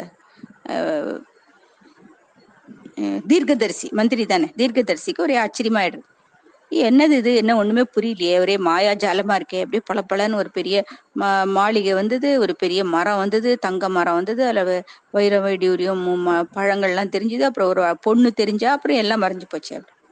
அப்போ அந்த நித்தியதத்தன் சொல்றான் ஐயா எங்களுக்கெல்லாம் இது பழகி போன விஷயம். நாங்க வியாபார விஷயமா ஒரு ஒரு தடவையும் இந்த சொர்ணத்தீவுக்கு போகும்போது வழியில இது மாதிரி ஒரு இந்த பொண்ணு வருவா. இந்த பொண்ணு வந்து அழகான இந்த மாளிகை இந்த கற்பக மரம் இந்த பொண்ணு எல்லாம் தோ- வ- தெரியும். கொஞ்ச நேரத்துக்கு தெரியும். அப்புறம் எல்லாம் மறைஞ்சிரும். இது எங்களுக்கு வழக்கமா பாக்குறது தான் நீங்க முதல் தடவை பாக்குறதுனால உங்களுக்கு ரொம்ப ஆச்சரியமா இருக்கு. அப்படின்னு சொல்லிட்டு அவன் சொல்றான். சரின்னு அவங்க ஊருக்கு வந்துடுறாங்க ஊருக்கு வந்த உடனே அது மந்திரி அப்ப ராஜா வந்து அவரை பார்த்த உடனே ராஜாக்கு ஒரே கோவம். சத்தம் போடுறான் ராஜா. இந்த மாதிரி நான் வந்து உங்களை போக வேண்டாம்னு சொல்லியிருக்கேன். நீங்க பாட்டுக்கு ராத்திரியோட ராத்திரி என்கிட்ட சொல்லாம போயிட்டீங்க. உங்களால நான் என்ன எவ்வளவு வேலையில நான் மூழ்கி கஷ்டப்பட்டேன் தெரியுமா? இவ்வளவு வேலைகள் செஞ்சு எனக்கு பழக்கமே இல்லை. எல்லா வேலையும் என் தலையில கட்டிட்டு நீங்க ஜாலியா ஊருக்கு போயிட்டீங்களே அப்படின்லாம் ராஜா திட்டுறான். அப்படி என்ன முக்கியமான வேலை இருந்தது உங்களுக்கு வெளியூர்ல? என்ன பாத்தீங்க? எங்க போனீங்க? அப்படின்னு கேட்டு உடனே மந்திரி எல்லா கதையும் சொல்றார். இந்த ஊருக்கு போனது நித்தியதத்தனை பார்த்தது அவனோட சொர்ணத்தீவுக்கு போனது வழியில வந்து அந்த பெரிய கற்பக மரம் இருந்தது இதெல்லாம் சொல்றார். சொன்ன உடனே அந்த எசக்கேது ராஜாக்கு அது அந்த கற்பக மரம் அந்த மாளிகையை பார்க்கணும்னு ஆசை வந்துடுது. உடனே அவன் என்ன பண்றான்? ராஜா மந்திரி கிட்ட இன்னும் கொஞ்ச நாளைக்கு நான் வந்து அந்த போய் அந்த சொர்ணத்தீவுக்கு போய் அந்த மரம் அந்த கற்பக மரம் அந்த தங்க பங்களா எல்லாம் நான் பார்த்துட்டு வர போறேன். அது வரைக்கும் நீங்க தான் ராஜ்யத்தை பாத்துக்கணும் இது என்னோட கட்டளை. இதை விட்டுட்டு நீங்க எங்கேயும் போக கூடாதுன்னு சொல்லிட்டு ராஜா என்ன பண்றான்? ஒரு சன்னியாசி மாதிரி வேஷம் போட்டுண்டு அந்த ஊருக்கு போ- அப்படியே போறான். பவுண்டரம் ஊருக்கு போறான். ஊர் ஊரா போய் கடைசியில அந்த குதிரை எடுத்துன்னு அந்த பவுண்டரம் ஊருக்கு போறான். அங்க போனோடனே அங்க அதே மாதிரி அந்த நித்தியதத்தனை போய் பார்க்கறான். பார்த்தோன்னே அவன் அவனுக்கு அவனோட ஃப்ரெண்டு பிடிச்சிக்கிறான். ஃப்ரெண்டு பிடிச்சோன்னே அவன் வந்து இதே மாதிரி நான் சொர்ணத்தீவுக்கு போறேன் அப்படின்னு அவனோடைய அவனோட படகுல ராஜாவும் கிளம்பி போயின்னு இருக்கான். போற வழியில திடீர்னு ஒரு அலை அப்படியே பெருசா எழும்புறது எழும்பினோடனே அப்படியே வானத்தையே மறைக்கிற அளவுக்கு அவ்வளோ பெரிய அலை வருது. இந்த அலைக்கு நடுவுல ஒரு அழகான ஒரு தங்க வீடு. தங்க வீடு அதுல தங்க மரம் அதுல அந்த பொண்ணு நிக்கிறா எல்லாம் தெரியுது. உடனே இந்த ராஜா என்ன பண்றான்? டபக்குன்னு தண்ணியில குச்சிடுறான் உடனே இந்த நித்தியதத்தனுக்கு ஒண்ணுமே புரியல. ஐயோ இந்த கடல்ல மூழ்கிற போறானே தண்ணியில உந்துட்டானே கடல்ல மூழ்கி போயிட போறானே அப்படின்னு அவனுக்கு ஒரே பயம். ஒரே கத்துறான். ஐயா எதுக்கு குதிச்சீங்க? முடியிட போறீங்க. மேல வந்துருங்க மேல வந்துருங்க மேல. ஓ சத்தம் இல்ல. அடியில போயிட்டான் ராஜா. சரின்ட்டு இவனும் பார்த்துட்டு சரி இவன் இவனுக்கு கதி அதே கொதி தான் அவன் மூழ்கி போயிட்டான் தண்ணியிலன்ட்டு இவன் ஊருக்கு போயிடறான் அவன் சொர்ணத்தீவுக்கு அவன் மட்டும் போயிடுறான் இந்த ராஜாக்கான ரொம்ப நன்னா அடி கடல் வரைக்கும் போக தெரியும். கெட்டிக்காரன் அவன் அதுல மட்டும். அவன் நீஞ்சி நீஞ்சி நீஞ்சி நீஞ்சி அடியில போய் ஒரு போறான். போனோடனே அடியில ஒரு பெரிய உலகம். பாதாள உலகத்துக்கு வந்துடுறான் ராஜா. அந்த பாதாள உலகத்துல தான் இவன் பார்த்தானே? அந்த பயங்கரமான அந்த தங்கமயமான பங்களா. அது அந்த பாதாள உலகத்துல இருக்கு. தங்க ஒரு பெரிய நிறைய ரூம்ஸ் எல்லாம் இருக்கு. பெரிய பங்களா தங்க கலர் பங்களா. எல்லா இடமும் மின்றது வைரம் வைடூரியம் தங்கம் நவரத்தனம் எல்லாம் மின்றது அது அப்படி பார்த்துட்டே இருக்கான். ஒரு ஒரு ரூமா திறந்து திறந்து பாக்குறான் ஒரு ஒரு ரூம்லயும் எக்கச்சக்க தங்க நாணயம் இருக்கு. தங்க நாணயம் இருக்கு. வைர ரத்தனம் இதெல்லாம் அப்படியே குவிச்சு குவிச்சு வச்சிருக்கு. தங்க காசும் அதுவும் அதுவும். பார்த்துட்டே வரான் அப்போ அந்த பொண்ணு வரான் வந்தோடனே நீங்க யாரு? எப்படி நீங்க இங்க வந்தீங்கன்னா கேட்கறா அப்போ அவன் அந்த கதையெல்லாம் சொல்றான் ராஜா. இது மாதிரி தன்னோட மந்திரி வந்து தன்னை பார்த்துட்டு வந்து சொன்னது. தான் வந்து இதெல்லாம் பார்க்கணும்னு ஆசைப்பட்டு தண்ணியில குதிச்சு வந்தது. அப்ப சொல்றான் இது மாதிரி யாரால பாதாள உலகத்துக்கு வர முடியாது. நீங்க எப்படி வந்தீங்க? அப்படின்னா அதுக்கு அவன் சொல்றான். எனக்கு அது மாதிரி ஒரு வரன் இருக்கு. ஒரு முனிவரோட வரம் எனக்கு இருக்கு. அந்த முனிவரோட வரத்துப்படி நான் அந்த மந்திரத்தை சொன்னேன்னா என்னால எந்த உலகத்துக்கும் போக முடியும். பாதாள உலகத்துக்கு போக முடியும். மேல் உலகத்துக்கு போக முடியும். எங்க வேணா என்னால போக முடியும். அதனாலதான் நான் என்னால இந்த உங்களோட இந்த உலகத்துக்கு வர முடிஞ்சது அப்படின்னு சொல்றேன். அப்ப அந்த பொண்ணு சொல்றா நீங்க தாராளமா இங்கேயே இருந்துக்கோங்க. இந்த இடம் உங்களுக்கு பிடிச்சிருந்ததுன்னா இங்க இருந்துக்கோங்க. நான் இங்க தனியா தான் இருக்கேன். எனக்கு வந்து ரொம்ப போர் அடிக்கிறது இங்க இன்னொருத்தர் இருந்தா நான் பேசின் கிசின் இருப்பேன். அதனால நீங்க இங்கேயே இருந்துக்கோங்க. உங்களுக்கு தேவையான சாப்பாடு அது இது எல்லாமே இங்க பணிப்பெண்கள்லாம் இருக்காங்க. உங்களுக்கு தேவையானதெல்லாம் அவங்க செஞ்சு கொடுப்பாங்க. நீங்க தூங்குறதுனா தூங்கிக்கலாம். எல்லா வசதிகளும் உங்களுக்கு இங்க இருக்கு அப்படின்னு அந்த பொண்ணு சொல்றான் சரின்னா அவனுக்கும் அது அந்த இடம் ரொம்ப நல்லா இருக்கு. அப்படியே நிறைய குளங்கள்லாம் இருக்கு மயில் இருக்கு மான் இருக்கு விதவிதமான பூக்கள் இருக்கு பழங்கள் இருக்கு. ரொம்ப அப்படியே சொர்க்கலோகம் மாதிரி இருக்கு அந்த இடம். அவன் அப்படியே ஜாலியா அந்த இடத்துல இருந்துட்டு இருக்கான். அப்போ அப்போ ஒரு நாளைக்கு ஒரு கிருஷ்ணபட்சத்துல ஒரு சதுர்த்தசி திதி வருது. அப்போ அந்த பொண்ணு வந்து ராத்திரி பன்னெண்டு மணி இருக்கும். அவ பாட்டுக்கு எழுந்து எங்கேயோ இப்படி போறா. இவ போறத வந்து இந்த ஆள் பாத்துடுறான். என்னடா அது இந்த பொண்ணு தனியா எங்கேயோ போறதே. ஆட்டியும் சொல்லிக்காம எங்க போறது என்ன அப்படின்னா அவ இப்படி இப்படி சுத்தி முத்தியும் பார்த்து யாரும் தன்னை பார்க்கலையான்னு பார்த்துட்டு இப்படி போயிட்டே இருக்கா. கொஞ்சம் தூரம் அப்படியே போறா. போறா அத தண்ணிக்குள்ளேயே நீஞ்சி இவன் தான் எந்த இடத்துக்கு வேணாலும் போவானே. இவனு பின்னாடியே தொடர்ந்து போயிட்டே இருக்கான். ரொம்ப தூரம் போனோடனே ஒரு பயங்கரமான ஒரு பாம்பு அந்த தண்ணியில இருந்து ஒரு பயங்கரமான பாம்பு வருது. அதுக்கு ஆயிரம் தலை இருக்கு. ஆயிரம் தலையிலயும் நெருப்பு கக்கறது. அப்படி ஒரு பாம்பு இருக்கு. அந்த பாம்பு என்ன பண்றது? இவளை டபக்குன்னு முழுங்கிடுறது உடனே ராஜா பார்த்துட்டே இருந்தோன்னா உனக்கு பயங்கர கோபம் ஆயிடுது உடனே என்ன பண்றான்? தன்னோட வாள் எடுத்து அந்த பாம்போட ஆயிரம் தலையும் மட மட மட மட மடன்னு வெட்டி தள்ளிடுறான். பாம்பு ரத்தம் கக்கிட்டு செத்து போயிடுது. உடனே அவனோட வயிற்றுல இருந்து அந்த அந்த அவளை அப்பதானே முழுங்கி இருக்கு அந்த பாம்பு. வயிற்று கிழிச்சு அந்த பொண்ணை விடுதலை பண்ணிடுற ராஜா எசக்கேது ராஜா விடுதலை பண்ணிடுறாரு. உடனே அவ வந்து சொல்றா இது மாதிரி என்ன நடந்தது என்னன்னு? இந்த எசக்கேது கேட்கறதுக்கு அவ சொல்றா இது மாதிரி இது என்னோட அப்பா வந்து ஒரு நாளைக்கு அவ அப்பா வந்து விரதம் இருந்திருக்கார் சாப்பிடாம விரதம் இருந்திருக்கார். அப்போ இவ வந்து விரதம் முடியும் போது இவ ஏதாவது சமையல் பண்ணி கொடுக்காம இவ என்ன பண்ணிருக்கா ஏதோ விளையாடின்னு இருந்துட்டா அவருக்கு சமையலே கொடுக்கல பண்ணி தரல அதனால அவருக்கு பசி ரொம்ப மீறி போய் அவர் சொல்றார் இது மாதிரி என்ன கவனிக்காம நீ பாட்டுக்கு விளையாடின்னு இருந்துட்ட எனக்கு பசி ரொம்ப மீறி போச்சு அதனால நீ வந்து இந்த தீவுல தனியா இந்த பங்களால யாருமே மனுஷங்க இல்லாம போயிரு. அது மாதிரி உன்னை சதுர்த்தி தேதியில இந்த பயங்கரமான ராட்சச பாம்பு வந்து உன்னை முழுங்கும் அப்படின்னு அப்பா சாபம் கொடுத்துறோம் அப்பா வந்து அப்பா என்னை மன்னிச்சுக்கோங்க. தெரியாம நான் பண்ணிட்டேன். இனிமே அது மாதிரிலாம் பண்ண மாட்டேன்னு சொன்னோன்னா அவங்க அப்பா என்ன சொல்றாரு? சரி அப்ப வந்து உனக்கு வந்து இன்னொரு ராஜா ஒரு வேற ஒரு ராஜா வந்து உன்னை வந்து அந்த மிருகத்துக்கிட்ட இருந்து அந்த மிருகத்தை கொன்னு உன்னை காப்பாத்துவான்னு அவங்க அப்பா அப்பயே சொல்லியிருக்காரு. அதுபடிதான் இப்ப எசக்கேது ராஜா வந்து அந்த மிருகத்தை வெட்டி இவளை காப்பாத்திடுறான். சரின்னு சொல்லிட்டு அவ என்ன சொல்றா? இனிமே நான் இந்த இடத்துல தனியா இருக்க மாட்டேன். நானும் உங்களோடய வந்துடுறேன் உங்க அரண்மனைக்கு அப்படிங்கிறா. சரின்னு இவன் அதே மாதிரி இவனுக்கு தான் அந்த மந்திரம் தெரியுமே அதை யூஸ் பண்ணி அவன் அந்த பாதாள உலகத்துல இருந்து அவளை மறுபடியும் நீந்தி நீந்தி நீந்தி போய் ஒரு சுரங்க பாதை ஒண்ணு இருக்கு. அந்த சுரங்க பாதை வழியா தன்னோட அரண்மனைக்கே போயிடுறான் அவன். அரண்மனை குளத்துல இருந்து எழுந்துக்கிறான். அந்த மாதிரி ஒரு சுரங்கப்பாதை இருக்கு. அவனோட அரண்மனை குளத்துல இருந்து இந்த பாதாள உலகத்துக்கு ஒரு சுரங்கப்பாதை இருக்கு. அதெல்லாம் அவனுக்கு தெரியும். இந்த ரேசக்கே ராஜா அதுல அவளையும் கூட்டிட்டு அந்த பாதாள வழி வழியா அவன் வந்து அந்த குளத்துக்கு வந்துடும் அந்த குளம் வந்து இவனோட தோட்டத்தோட குளம் அரண்மனை குளம் அது. அந்த குளத்துல வந்துடும் அங்க இருந்து அரண்மனை காவலாளிகள்லாம் அவசரமா ஓடி போய் மந்திரிகிட்ட சொல்றாங்க. இது மாதிரி ராஜா வந்து குளத்துல இருந்து வந்துட்டான். கூட இன்னொரு பொண்ணு வந்திருக்கா அப்படின்னு மந்திரிக்கு ஒரு வாரம் நிம்மதியாச்சு. அப்பா இனியாவது இந்த ராஜா வந்து இந்த ராஜ்யத்தெல்லாம் பாத்துக்கிட்டோம். எத்தனை நாளைக்கு நம்மளே எல்லா வேலையும் செய்யறது அப்படின்னா அந்த ராஜா மந்திரிக்கு நிம்மதியா இருக்கு. அப்போ வந்த உடனே பார்த்த உடனே மந்திரி ராஜாவை பாக்குறான். ராஜா சொல்றான் நான் வந்து இனி இந்த பொண்ணை வந்து கல்யாணம் பண்ணிட்டு இவளோட நான் நிம்மதியா இருக்க போறேன் அரண்மனையில. அதனால இனிமே இந்த அரசாங்க வேலையெல்லாம் நீங்க தான் பாத்துக்கணும். என்னைக்குமே நீங்க தான் பாத்துக்கணும். நான் இனிமே அரசாங்க வேலையெல்லாம் பார்க்க முடியாது அப்படின்னு சொல்லிட்டு ராஜா என்ன பண்றான்? அவளை கூட்டிட்டு அவளை கல்யாணம் பண்ணிட்டு அவளோட நிம்மதியா இருந்துட்டு இருக்கான். அப்ப இந்த மந்திரிக்கு வந்து இதையே நினைச்சு நினைச்சு நினைச்சு மந்திரி செத்தே போயிடுறான். என்னடா அது எப்ப பாரு இந்த ராஜா நம்ம தலையிலேயே எல்லா வேலையும் கட்டுறானேன்னு அதையே நினைச்சு நினைச்சு மந்திரி செத்து போயிடுறான். அப்போ வேதாளம் வந்து விக்ரமாதித்தனை கேக்குது. இது மாதிரி ராஜா வந்து ராஜா வருவான்னு எதிர்பார்த்திருந்தாரு தீர்க்கதரிசி மந்திரி ராஜா வந்தோடனே ஏன் மந்திரி செத்து போனாரு? அப்படின்னு கேக்குது. அப்போ ம விக்ரமாதித்தன் சொல்றான் எப்படியாவது இந்த ராஜா வந்து நமக்கு ஒரு விடுதலை கொடுப்பாரு. நம்ம வந்து நம்மளும் வந்து எல்லா ஊரையும் பார்த்துட்டு நம்ம நிம்மதியா நம்ம ஒய்ஃபோட இருக்கலாம்னு மந்திரி எதிர்பார்த்துருந்தான் ஆனா ராஜா வரும்போது ஒரு பொண்ணை கொட்டின்னு வந்து இந்த பொண்ணை கல்யாணம் பண்ணிட்டு இவளோட நான் நிம்மதியா இருக்க போறேன். இனிமே நீ தான் ராஜ்யத்தை பாத்துக்கணும்னு அவனால அந்த அதிர்ச்சி தாங்க முடியல. அவன் செத்து போயிட்டான் அப்படின்னு சொல்றான். உடனே அது கரெக்டான பதில்ங்கிறதுனால வேதாளம் வந்து அவன அவங்க முதுகுல இருந்து பறந்து போய் மறுபடியும் மரத்துல போய் தலைகிழ தொங்குறது. அவ்வளவுதான். புளிய மரத்துலேருந்து வேதாளத்தை மறுபடியும் கீழே வீழ்த்தின விக்ரமன் அதை வேதாளத்தை தன்னோட தோளில் தூக்கி போட்டுண்டு ஞானசேலன் ஒப்படைக்கிறதுக்காக எடுத்துன்னு போகிறான் அப்போது முயற்சியில் கொஞ்சம் கூட தளராத விக்ரம ராஜாவே நான் இப்போ இன்னொரு கதை உங்களுக்கு சொல்கிறேன் அப்படின்னு வேதாளம் இன்னொரு கதை சொல்ல ஆரம்பிக்கிறேன்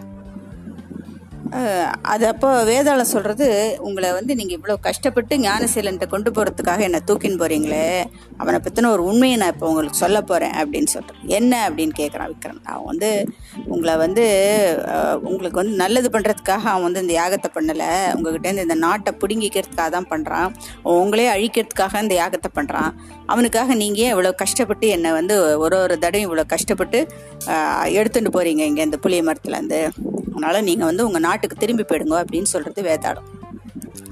அப்போ ராஜா சொல்கிறான் நான் கொடுத்த வாக்கை மீற முடியாது. நான் வந்துட்டு வாக்கு கொடுத்துட்டேன். உன்னை வந்து கொண்டு வந்து அவங்ககிட்ட ஒப்படைக்கிறதா? அதனால் அதுக்கப்புறம் என்ன நடக்கிறதுங்கிற அப்புறம் பார்த்துக்கலாம் முதல்ல என்னோட நான் சொன்ன வார்த்தையை காப்பாற்றுறேன் அப்படின்னு சொல்லிட்டு தோளில் தூக்கி போட்டுருன்னு போகிறார் ராஜா. அப்போது வேதாளம் வந்து மறுபடியும் ஒரு கதை சொல்ல ஆரம்பிக்கிறது. கனகராஜா அப்படிங்கிற ஒரு சின்ன சிற்றரசனம் சின்ன ராஜா சின்ன தேசத்துக்கு ராஜா உதயகிரிங்கிற ஒரு நாட்டை ஆண்டுன்னு வரான். அப்படி இருக்கும் பொழுது அவன்கிட்ட நிறைய கொஞ்சம் கெட்ட பழக்கங்கள்லாம் இருக்குது சூதாட்டத்தில் அவனுக்கு ரொம்ப ஆர்வம் ஜாஸ்தி. அது தீய நண்பர்கள் சேர்க்கையும் இருக்குது அதனால அவளோட சேர்ந்துட்டு சூதாட்டம் ஆடி ஆடி அவன் கொஞ்சம் கொஞ்சமாக தன்னோட சொத்துக்களெல்லாம் இழந்துடுறான். அப்படியே போனால் ஒரு ஸ்டே ஒரு கட்டத்தில் வந்து அவனுக்கு வந்து கஜானாவே அவன் காலி பண்ணிடுறான். அவன்கிட்ட ஒன்றுமே இல்லை பணமே இல்லை.